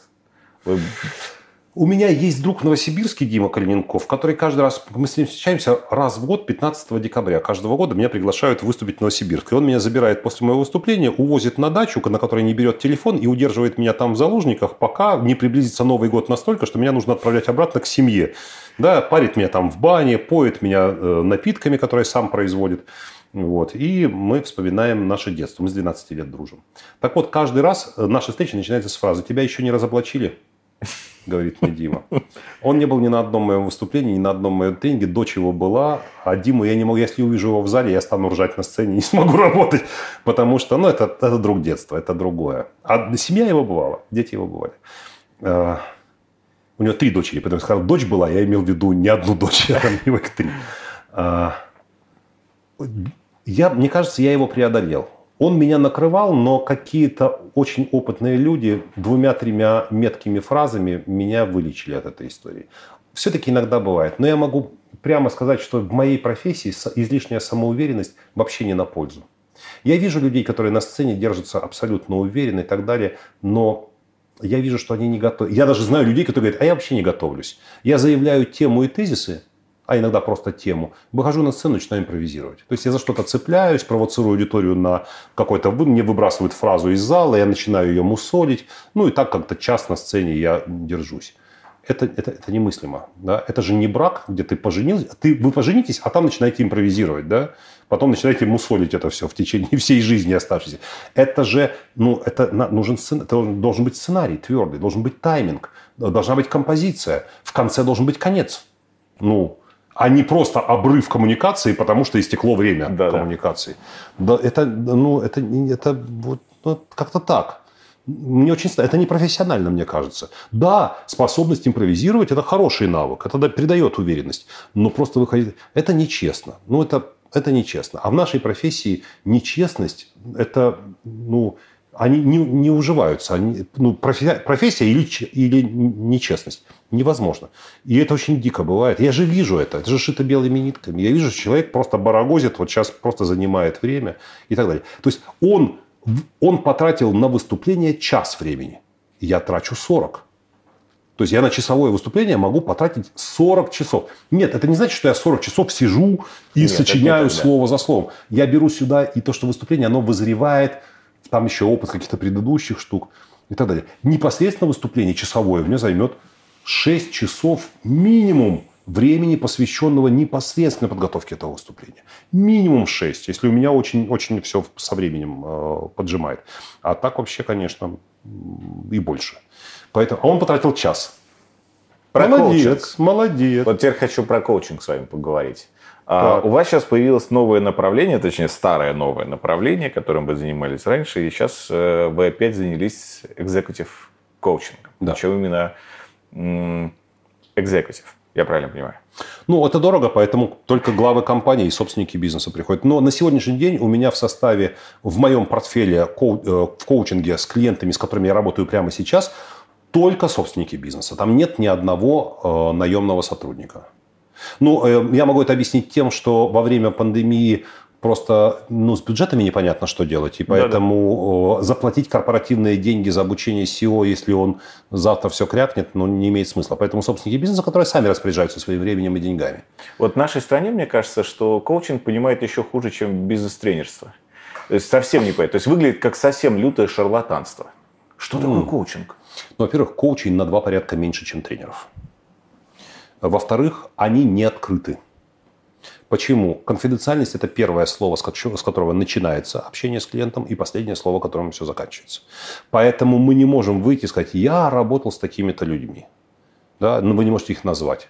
Слава богу, я много работал, в том числе и с политиками, э, госслужащими высокого уровня, и э, с некоторыми людьми из сферы шоу-бизнеса, поэтому я могу называть людей, не называя имен. Например, финалистка конкурса «Мисс Вселенная» была моим клиентом в коучинге, но в экспертном коучинге. Там была другая история. Моим клиентом был кандидат в президенты, который набрал 4% голосов, но это соответствовало его целям. У него не было цели стать президентом, он понимал, что шансов нет. Но взять какое-то количество голосов и использовать рекламную кампанию для того, чтобы заявить имя для будущих э, шагов в карьере, это все реализовано. Мэр одного из городов э, в восточной части нашей страны. Он был кандидатом в мэра, стал мэром. Он, я его готовил, и результат, результат положительный. Были главы, были, были члены правительства, министры. Одной страны, члены СНГ, не состоявшегося СНГ, правда, но не России. Что такое коучинг? Что такое коучинг? А, Коучинг – это процесс, который исходит из того, что у человека есть внутренний ресурс, который позволяет ему выйти на другой уровень успешности. Но этот ресурс не реализован, он есть в потенциале. Коучинг позволяет прояснить цели человека или вообще их сформулировать. Бывает, люди приходят и говорят, у меня все есть, я вот, какой у вас запрос? Я не знаю, какой у меня запрос. Вот у меня сейчас клиент, с которым я работаю, человек в Форбсе, ну, человек в списке Forbes реально. Я загуглил, реально есть лицо его. Он говорит, у меня все, у меня 25 тысяч человек работает, у меня все хорошо, семья, деньги, там, недвижимость, развлечения, здоровье, у меня все хорошо. Что вам надо? «Э, Что делать? Нужны новые, человеку нужны новые горизонты, новые цели. У человека все есть. Да? Ну, как бы все, все цели достигнуты, а жизнь еще не кончена. Э, Наш, нашу наша энергия рождается как разница потенциалов между сущим и желаемым.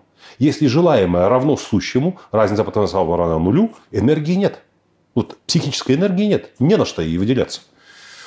Поэтому коучинг позволяет прояснить цели. Как правило, и это сейчас вот на уровне смс, если бы я имел право, я мог бы предъявить. Когда человек пришел на коучинг и говорит, я думаю сделать какой-нибудь новый бизнес. Через пару сессий человек пишет вот такой список новых бизнесов, которые он задумал. Он говорит, я пять лет топчусь на месте в бизнесе. Я все подумываю сделать что-то. Через две сессии у человека вот такой список новых бизнесов, в которые он вот так вот, ему не терпится, он уже изучает рынок, составляет бизнес-план. Ага, понеслось. Энергия поперла, и мне там кидает смс за смс. А еще вот это, а еще вот это, а еще вот это. Это коучинг открыл. Ничего, никакого волшебства. У человека был внутренний ресурс, просто природа заботится о нас и иногда маскирует наши собственные амбиции и цели, чтобы мы не растрачивали энергию на их достижение. У тебя же есть все, ну и наслаждайся. Значит, есть природой заложен какой-то ограничитель успешности, в который мы утыкаемся, когда вот природа не хочет, чтобы мы рисковали, природа не хочет, чтобы мы искали новое, природа хочет, чтобы мы нашли свою пещеру со жратвой и сидели в ней и тихонечко набирали жирок. Да, и там проедали до конца жизни, не забывая плодиться оставляя свой геном и так далее. А человеку, как личности, нужны новые горизонты. Прошлые победы никого не питают. Но вот поверьте, сколько вот не поставь, это не для меня вся вот это вот, все эти погремушки, и там он еще вся стена в них, в иконостасах, да, и там фотографии со знаменитостями, с которыми я либо сотрудничал, либо, э, либо помогал им.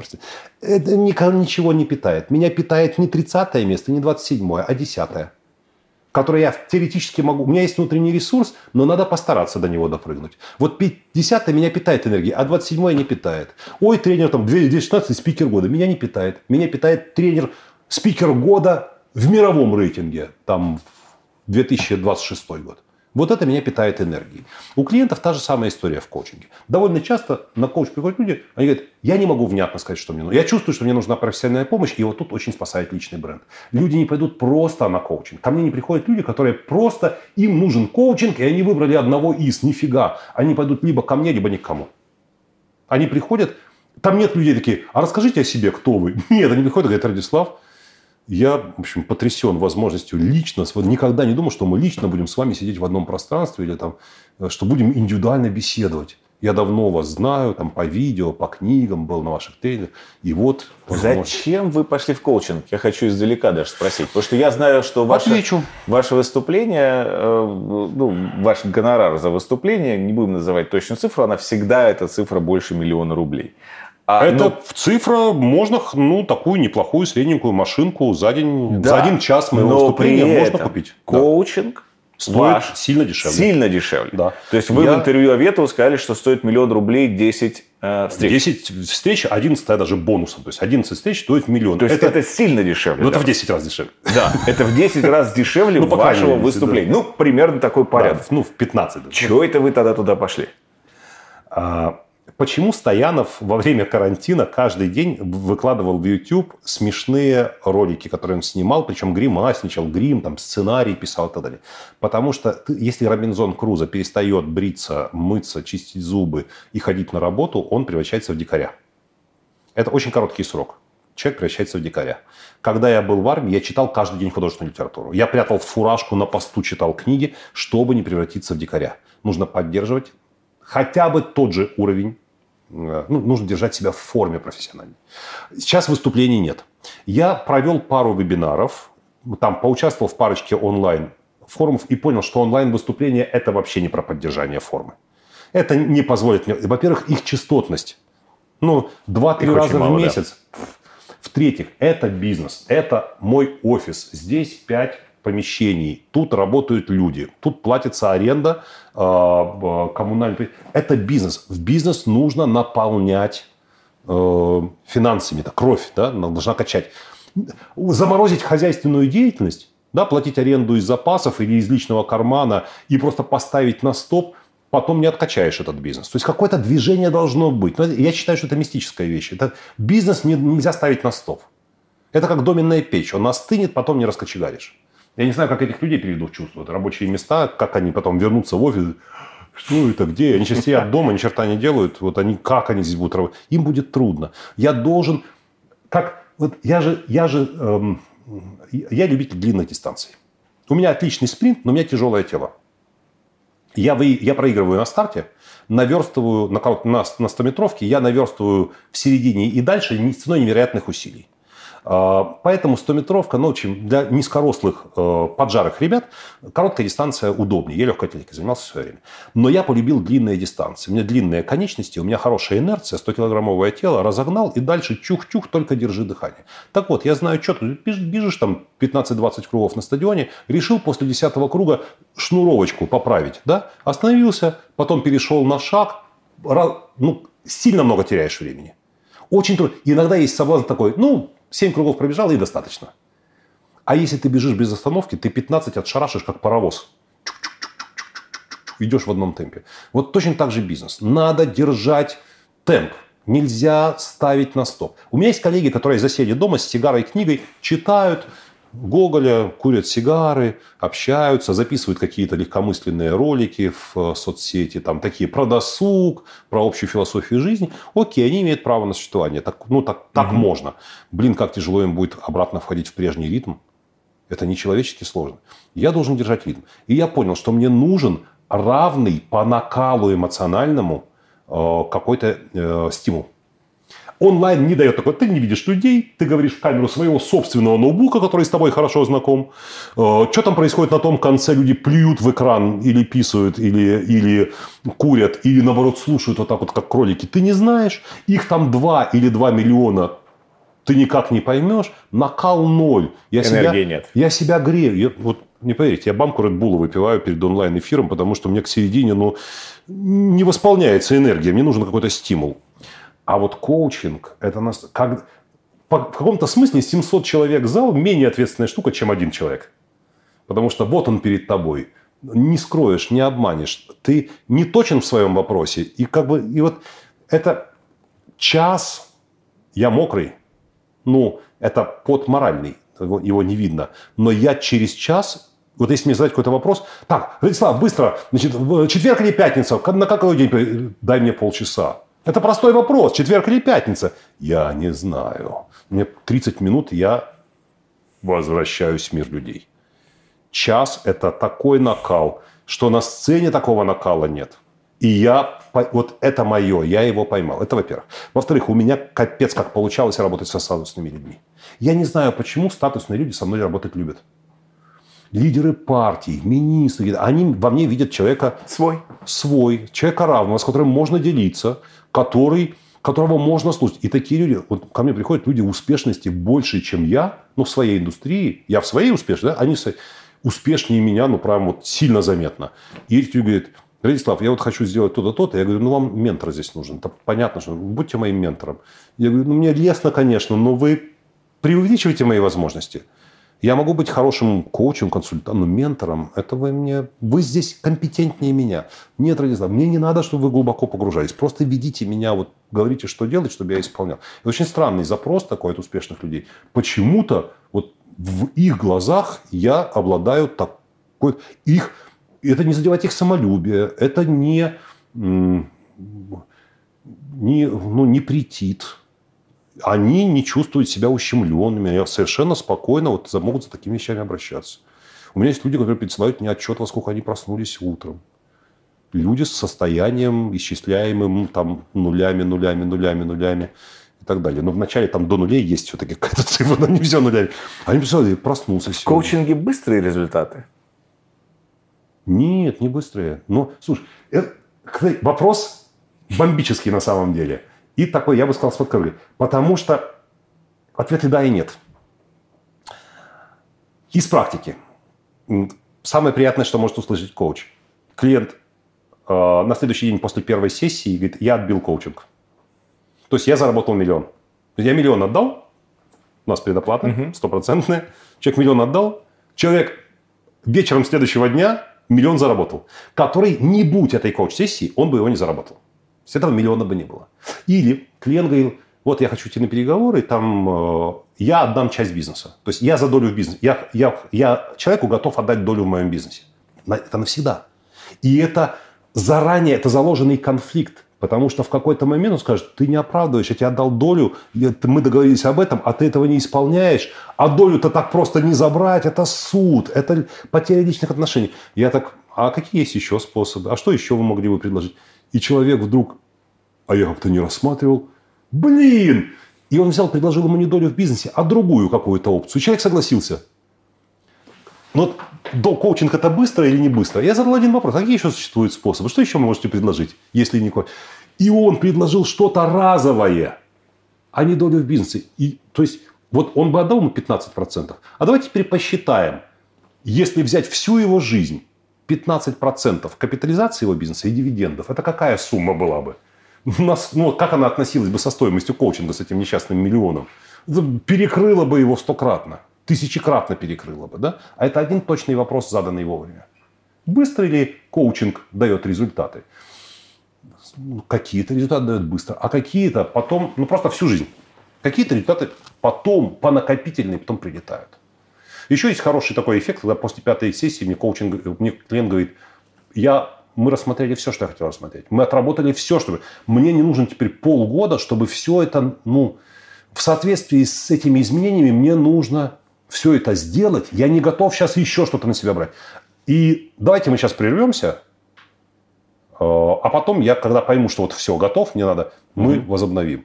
Поскольку я предоплату уже все равно принял, ну да. Да, мне отлично, да, хорошо, когда будете готовы, обращайтесь. Так и работает. Коучинг очень часто критикуют за то, что э, в концепции коучинга лежит модель, что э, коуч работает только с психически здоровым человеком. Конечно. И очень часто как раз говорят, что а как человек без психологического образования сможет понять, там, нет ли там девиантного поведения в данный момент у человека, еще что-то. Вдруг там что-то такое угу. затаилось. Вы как коуч, что бы ответили на эту критику? Я могу сказать, что стоимость моих услуг автоматически означает психическое здоровье человека. Если человек платит мне миллион, он точно не псих. А, либо наоборот. Вот практика показывает, что это ну признак здоровья. А, если отвечать на этот вопрос серьезно, то коуч обязан, и это одна из компетенций коуча, по-моему, третья, по, э, есть международная, ну, то есть профессия коуча гораздо теснее зажата рамками правил э, и, и циркуляров, чем профессия бизнес-тренера. Э, коучи в своей деятельности опираются на разработанные международные стандарты и очень четко им следуют. Иначе они себя вычеркивают из этой профессии.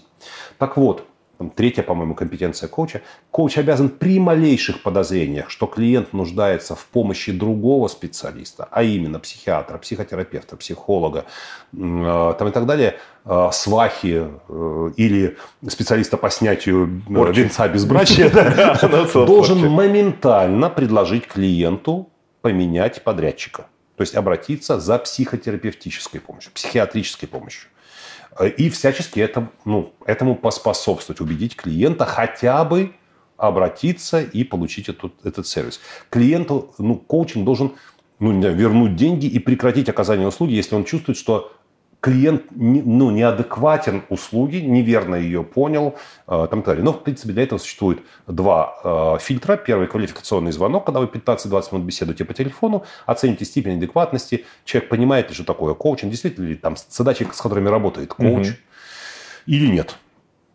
И, и какой именно коуч? Потому что одно дело человека запрос на развитие бизнеса, а ты не можешь. А у другой человек, человек хочет замуж выйти и не знает как. И то, и другое может быть объектом коучинга. Абсолютно. Ну, допустим, как замуж выйти, я бы ради хохмы, может быть, взялся бы, но бесплатно. Ну, просто так поржать, да.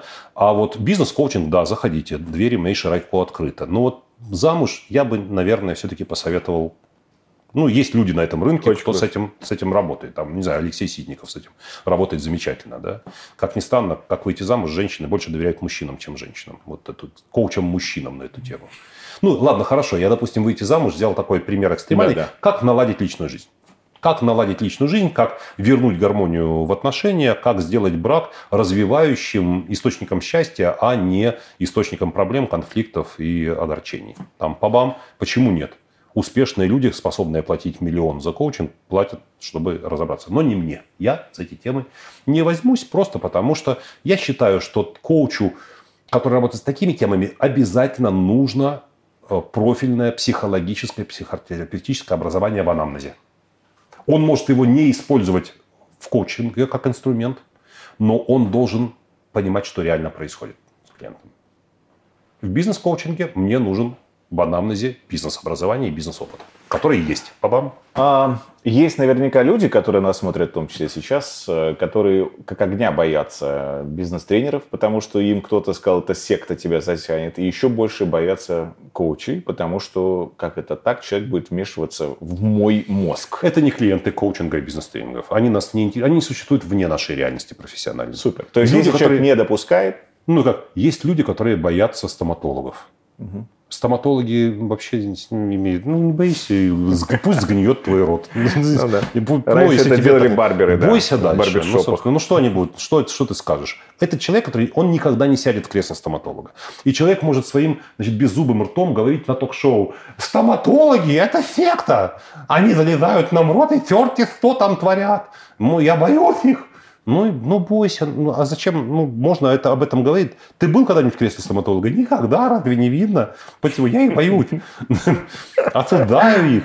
Ну, ты был на тренинге? Не был. Что ты думаешь о бизнес-тренерах? Шарлатаны, мошенники. Ты был на тренинге? Нет, не был. Почему? Потому что они шарлатаны, мошенники. Откуда ты это знаешь? Я это знаю. Ну, ты был, ты знаешь хотя бы одного? Нет, не знаю. Почему? Да потому что они шарлатаны, мошенники, что мы с ними. Круг замкнулся. Ну, смысл. Это, не, это ну, люди в другой реальности. Ну, как, не знаю. Есть люди, которые вот, ну, относятся к чему-то, о чем они ничего не знают с каким... У них есть суждение. Согласен. Как Причем попасть... эти люди не имеют никаких вопросов к футболистам, например. Ну, нет, имеют. В нашей стране очень много. Они имеют качество их игры. Да, ну, да, и да. совершенно не смущает, что человек, который катает мяч, зарабатывает 40 миллионов долларов в год. Сейчас в последнее время начало иметь... Э, при этом на вопрос, э, там, и ходит в какой этап игры был да. самым сложным, они начинают, у них покрывают, они покрываются потом, потому что интеллектуальные усилия они совершают нечеловеческие, чтобы родить ответ на этот вопрос. При этом 40 лямов залетает к ним в калитку, и никого это абсолютно не смущает и так далее. А к бизнес-тренерам пристали, что они так много зарабатывают. А чем они таким особенным занимаются, треплют языком. Ну вот, а эти гоняют мяч ногами. И что? Теперь. И 40 лямов не кончится. А вон люди сидят в правительстве, которые такую ересь городят иногда в телевизоре, что ты понимаешь, их профессионализм... А получает сильно больше, да. Да, а получает сильно больше футболистов. А при этом они даже мяча не гоняют. Они гоняют информацию взад-вперед, при этом их квалификация, огромные вопросы возникают у всех. Профессионализм там довольно часто... Как попасть к вам на коучинг и сильный ли у вас входной фильтр? Значит так, э, пока в мире запрещено проведение публичных мероприятий, большое скопление народу. Э, я буду заниматься коучингом, я буду тянуть столько клиентов, сколько я могу психологически. Психологически я готов вместить в свою голову 10 человек. Но это считается такой международный норматив. Можно вести э, одновременно 10 клиентов. Они должны уместиться в голове, каждый занять свои ячейки. Такого не должно быть, что клиент тебе пришел, или у вас, например, ну, у меня есть клиенты в США, в, в Сингапуре, например, находящиеся физически там, проживающие. И мы разговариваем с ними, там, у них вечер, у меня утро, мы договариваемся в этом времени, это онлайн. Оффлайновые встречи, возможно, у нас вообще никогда не произойдет. Возможно. Так вот, а, а эти 10, ты не то, что вы их должен помнить. Каждую, каждую сессию, кстати, я в течение примерно часа я ее фиксирую, я протоколирую, я ее записываю на видео, делаю запись и потом протоколирую в бумаге. Я должен, я перед сессией полчаса восстанавливаю в памяти, просматриваю записи, делаю на сессию ну, предположения о возможном сценарии и прочее. Такая работа происходит. Такого не должно быть, человек появился на экране такой, блин, как его зовут, кто он, кто он этот человек, какая у нас сессия, седьмая, третья. Э, такого не должно быть. Десять человек я готов взять. Но когда возобновятся мероприятия, стану гонять по всему миру опять по своим 200 перелетов в год, мне, наверное, придется подсократить это число. Там, может быть, 5-6 но я буду, я буду тащить дальше. Это настолько мощная штука. По-моему, а, видно, кстати, что вас прет от этого. Да. Прет дико. Реально видно. Я боль моей профессии спикерской, у тебя 700 человек в зале, ты качаешь, качаешь, качаешь там людей день, час, день, неважно. Что потом с ними, какие результаты. Впечатления, тебе похлопали, йоху, браво, супер, молодец. А какие результаты? Тут вы их видите. Я всегда этого нет обратной связи. У клиента, коуча, что, вот, вот мы с вами, значит, сессия была две недели назад. Что за эти две недели вы сделали из того, что мы наметили, что вы наметили? И клиент говорит, я сделал вот это, открыл вот это, зарегистрировал вот это, познакомился с этим, пробил вот это, вот это вот сделал. Так. Ты думаешь, ничего себе. А вот такой объем за сколько вы раньше делали? Ну, там, года за два или просто никогда. То есть просто такой объем свершений просто никогда не происходил у меня.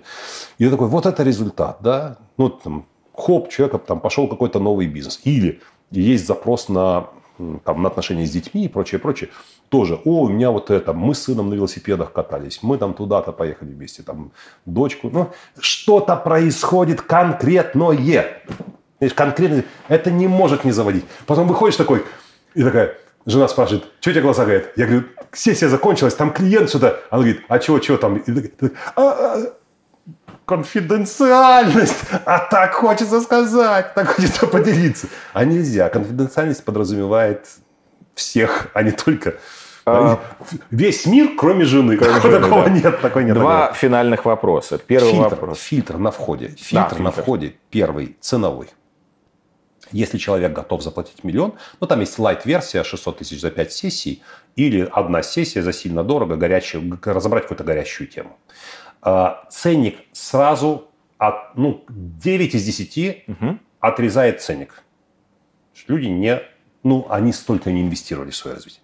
Я могу сколько угодно говорить, ребята, это отобьется ну, прям вот-вот. Ну, месяца не пройдет в это. Но есть те, кто не готов. Либо в деньгах, либо в нематериальном эквиваленте в это отобьет. Это инвестиция. Это причем очень выгодная инвестиция.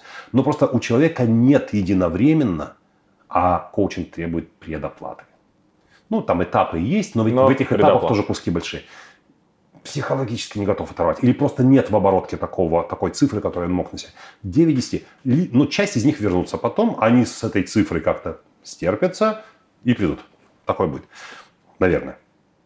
Первый фильтр. Второй фильтр. Э, как бы ни... Человек говорит, у меня есть папин кэш, я заплачу там, или у меня есть, я продал недавно бизнес, он есть. Но ты понимаешь, человека нет запроса на коучинг, у него запрос не на коучинг, он хочет, он старфакер.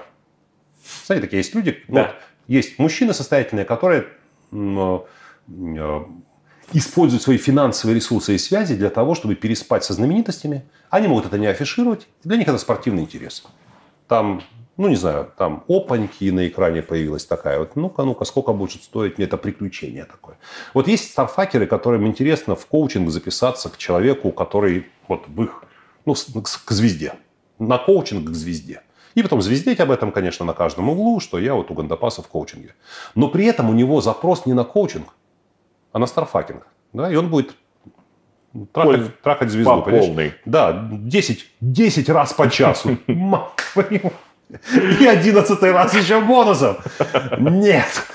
Вот такой фильтр может быть просто сказано, ну, не, нет, я не готов, не мое, я не обязан обосновывать. У меня редко бывают случаи, что я говорю, ну, знаете, квалификационный звонок, давайте посмотрим, подходим ли друг к другу, и вы знаете, пожалуй, нет, пожалуй, я за вас не возьмусь, я рекомендую кому-то другому. Я это очень редко делаю. Но такое может быть.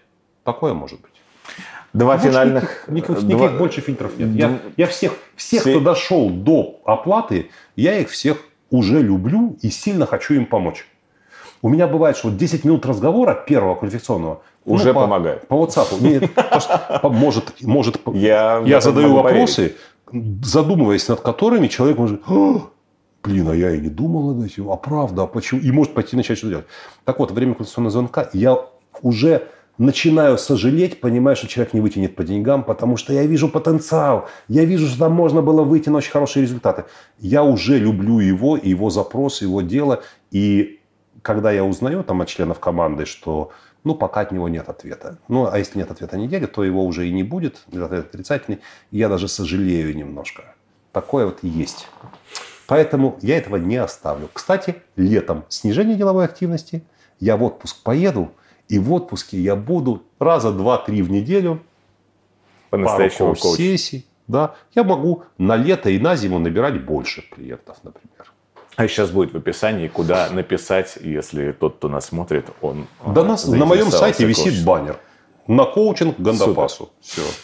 Он, он вечный. Его можно кликнуть и там заполнить э, простейшую информацию. Вечно. И все. Это два, вечный процесс. Два финальных вопроса. Первый вопрос. Был ли у вас период в жизни, когда вы чувствовали, либо вам кто-то говорил, или какие-то события возникали такие, что э, воспринималось как, как будто у вас есть звездная болезнь? Да. У меня была звездная болезнь. Причем у меня антитела даже не выработались первый раз, я дважды ее переболел. Как это вообще? Это очень, это очень скверно. Как вы... Это очень мерзко выглядит, я должен сказать. Выглядит со стороны это всегда мерзко, абсолютно. Да. Причем я должен сказать, что э, мерзкость ощущается даже самим носителем. Серьезно? Ну, это, ну, как сопли, да? Ну, человек, у которого насморк, он же когда сморкается, он же понимает, что сопли это мерзко. Это звучит мерзко, это выглядит мерзко, вот, и, и так далее. Он понимает, но он не может взять и перестать сопливить от того, что он это понимает. Точно так же человек со звездной болезнью осознает, что, это, что его поведение мерзковато, но он не может перестать ее болеть просто болевым усилием. Нужно что-то, нужно, нужно что-то такое, какое-то мощное, мощное воздействие. Я перенес дважды такие припадки значит, звездной болезни, необоснованно. Как бы звездная болезнь необоснованная вещь. Это для того, чтобы болеть звездной болезнью, не, не является обязательным условием быть успешным в профессии. Или быть известным не обязательно. Да, можно иметь признаки заболевания не, безосновательно совершенно. А можно быть известным, авторитетным, уважаемым, признанным, востребованным но не болеть. Потому что либо переболел в прошлом, либо переболеешь в будущем.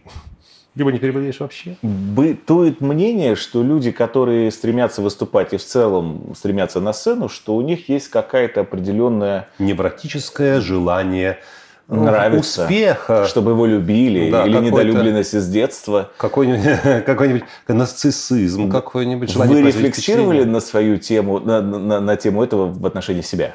Ну, я думаю, что подобное, значит, подобный псевдопсихоанализ далеко заведет, если а, какие, значит, что пытается скомпенсировать какой детский опыт э, значит, да, да, космонавт, да, да. который лезет с другими мужиками в тесную, значит, сауну, которая улетает на полгода, Они мечтают из которой нельзя президента. Давайте задержаться этой ну, версии. Это можно, можно делать подобное предположение, хотя я должен сказать, что публичное признание – это э, наш, э, наш роднит с млекопитающими вообще всеми.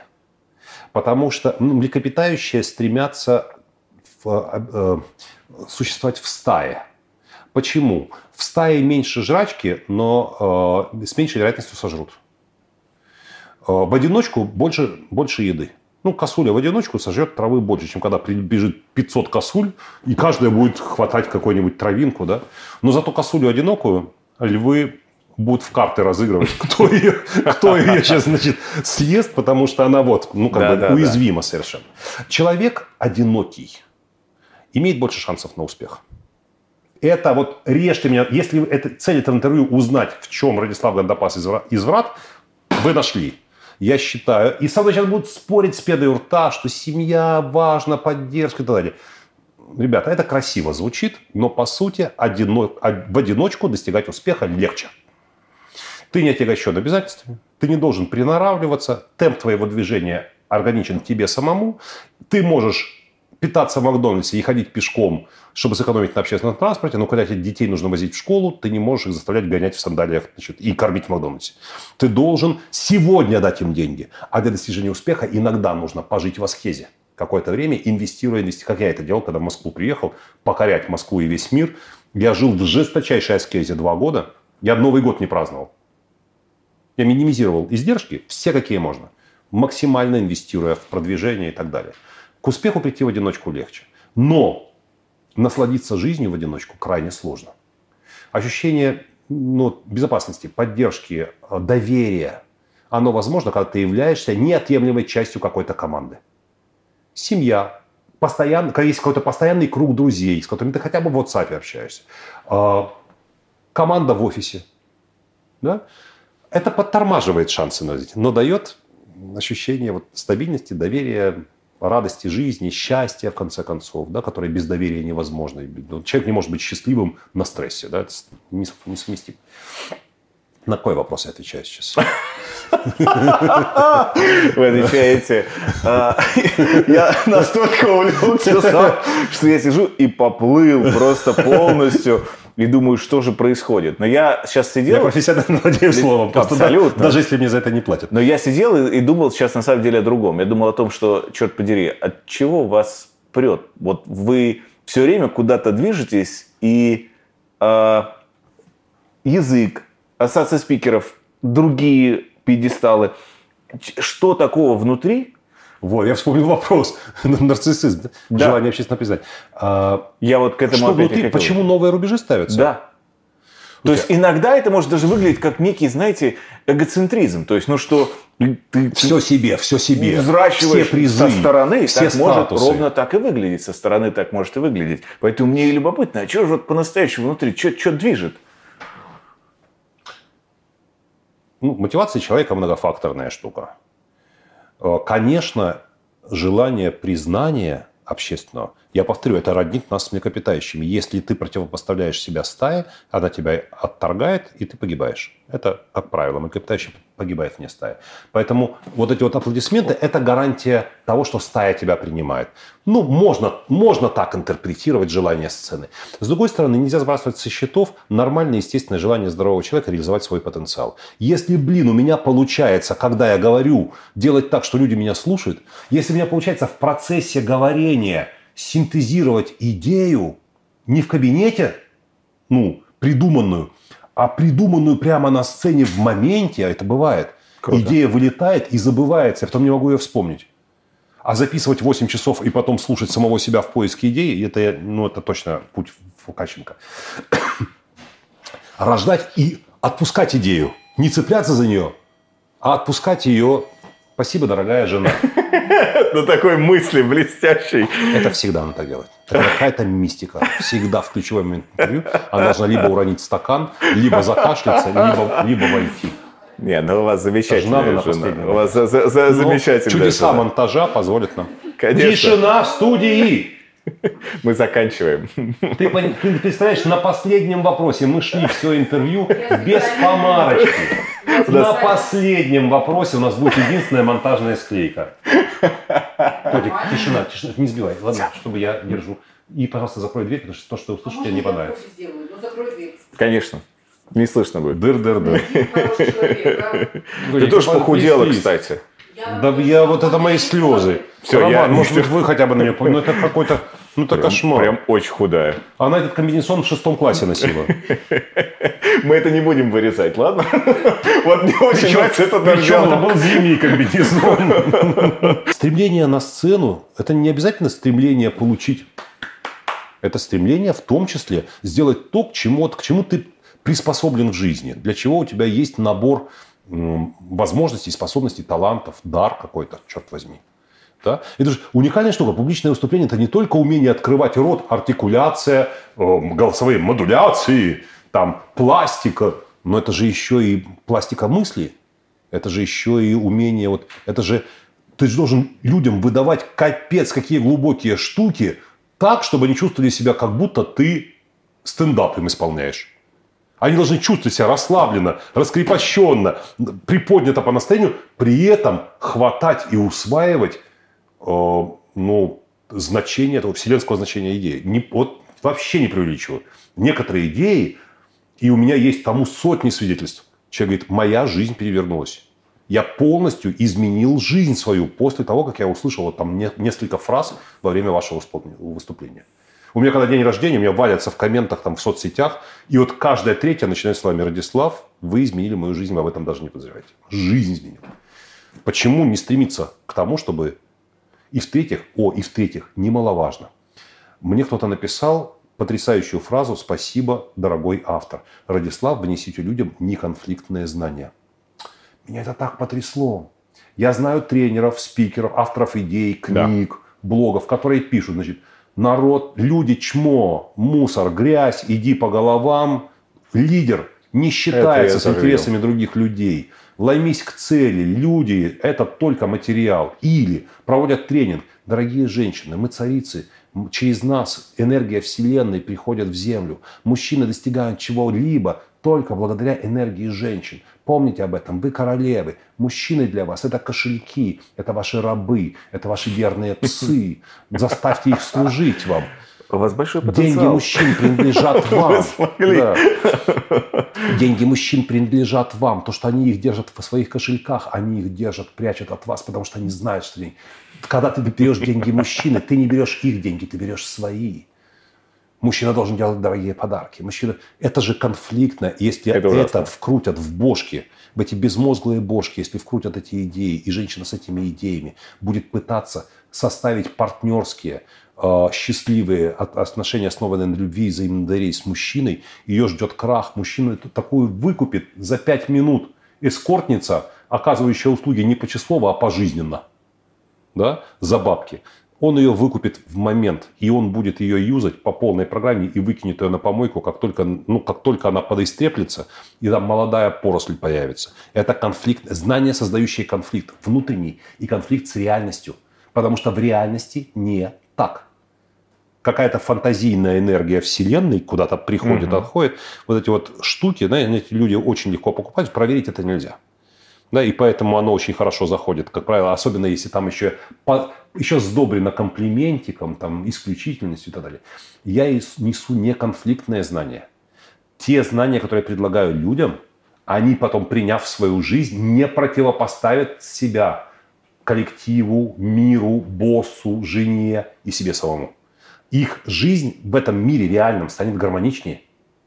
Они станут адекватнее реальности, они станут успешней в реальной реальности, а не какой-то там э, Придуманной фиктивной, себе. придуманной, да, в какой-то реальности вси- энергии вселенных. Они в реальной реальности станут успешнее. А причем успешнее в тех критериях, которые для них актуальны. Если у него модель успеха – это заработать кучу денег и войти в список Forbes, то он получает реальные шансы ну, приблизиться к этому. Если у человека быть успешным – это иметь гармоничные отношения с близкими, иметь круг общения, состоящий из там таких-то людей, и пусть ты не в списке Forbes, но зато в трудную минуту у тебя есть кому обратиться, у тебя есть там то, вот это мой последний, он получает вот эту возможность. Это прям вот я иногда хватаю чужие фразы и на знамени у себя вот готов начать. Неконфликтные знания. То, что я делаю для людей, помогает сотням, тысячам, десяткам тысяч э, сделать жизнь лучше. Разве это не мотив переться на сцену, если с помощью сцены я могу это сделать для 700 Абсолютно человек? мотив.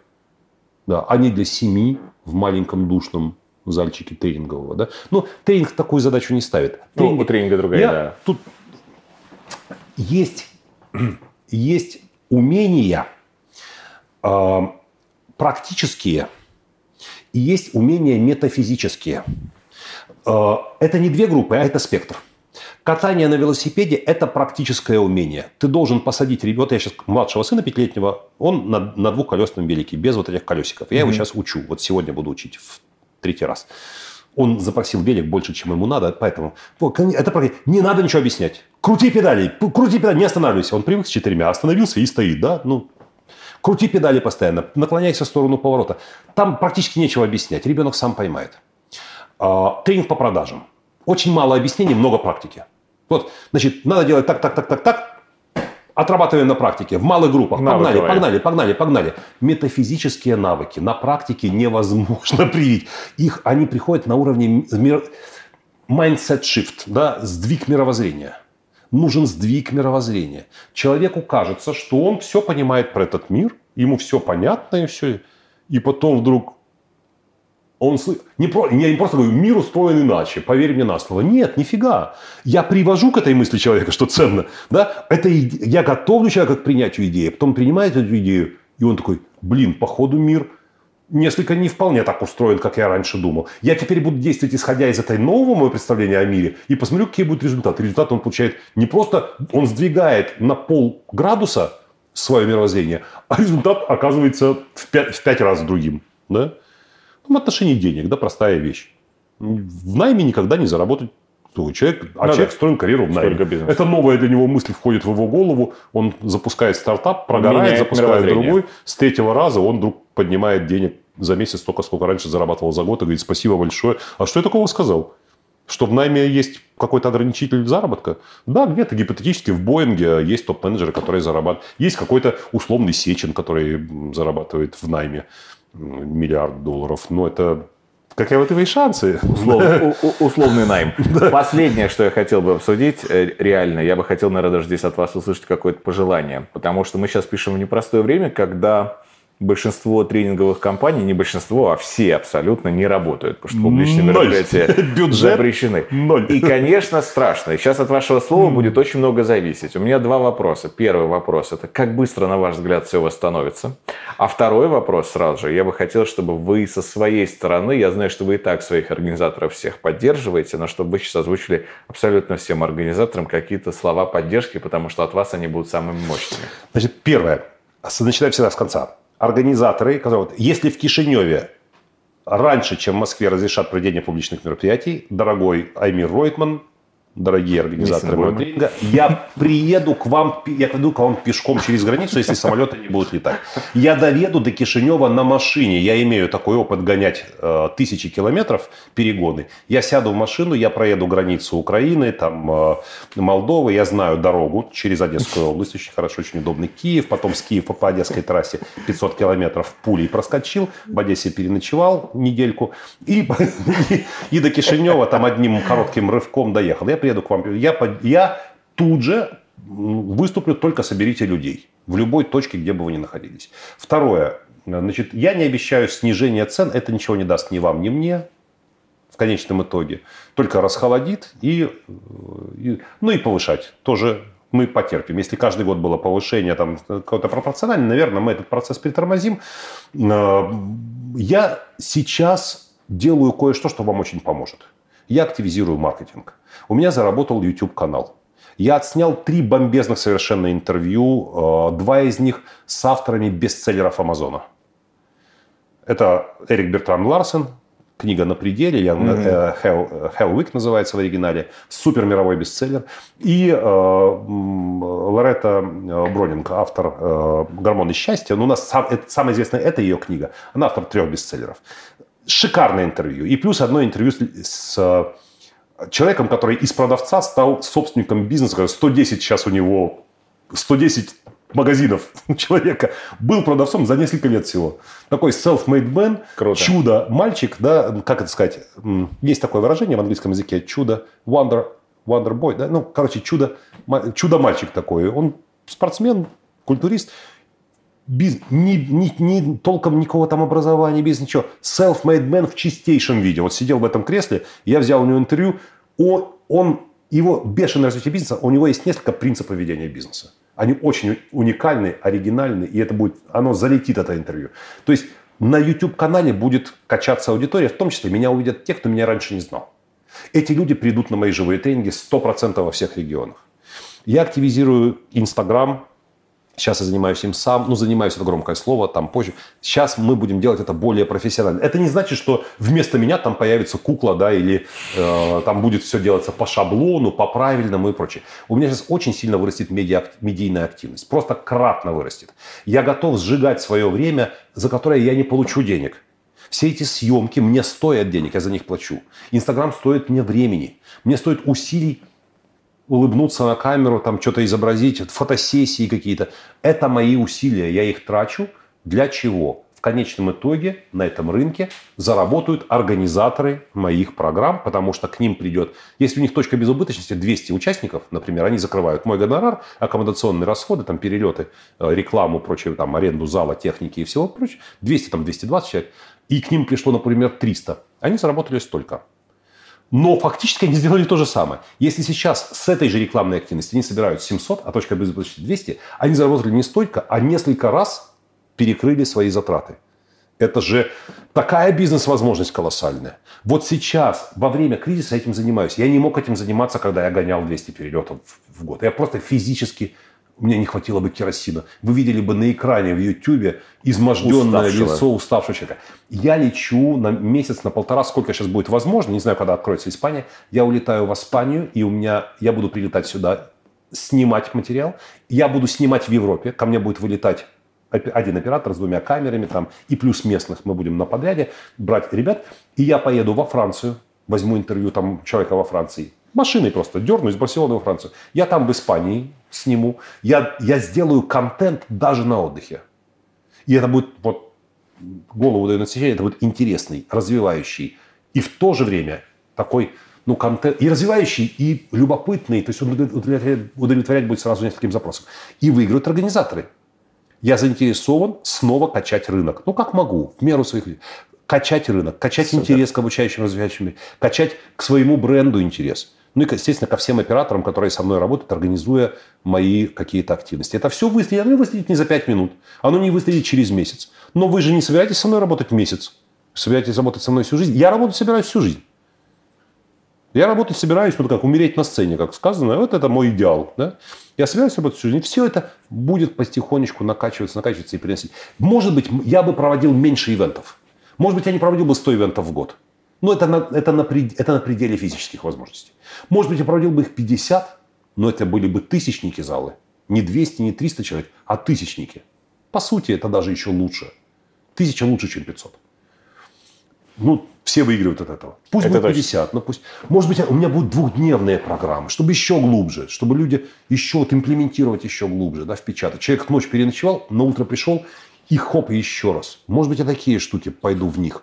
Не знаю. Ну, короче говоря, вот ситуация вынужденного бездействия или действия в половину э, обычных энергозатрат сейчас созда... забрасывают семена, которые прорастут спустя время, но очень обильным урожаем прорастут. Совершенно точно. Что рынок отскочит, он отскочит, рано или поздно он куда-то отскочит. Сказать, что он там быстро восстановится, нельзя. Корпораты ограничены в бюджетах. Это правда. Это сейчас будет для них очень сложно платить за обучение. И за форумы, за форумы будет особенно сложно платить. За обучение еще таким навыкам. Вот этим можно, а вот этим как-то... Я не знаю. Я не буду давать прогнозы. Я не прогнозирование это погоды и вижу, насколько это дело стрёмное. А прогнозирование рынка так и подавно. Я считаю, что гибкость, высокая поисковая активность и способность даже на рынке стагнирующем находить источники – быть гибким, пересобраться и сохранить жизнеспособность должен любой ну, любой игрок на, э, ну, люб... в бизнесе это должно быть возможно. Когда у вас крупная структура, это сложнее. Когда человек один плюс команда, быстрее. это, конечно, это быстрее. Мы мобильнее. И я вижу людей, которые просто сидят и тупо ждут, когда отскочит рынок. Я боюсь, что пока они дождутся, у них могут кончиться запасы. Супер. Спасибо большое. Это было что-то не так с бизнес-тренерами и с коучингом, но мне кажется, что на самом деле с ними все так. Подписывайтесь, ставьте лайки, до новых встреч.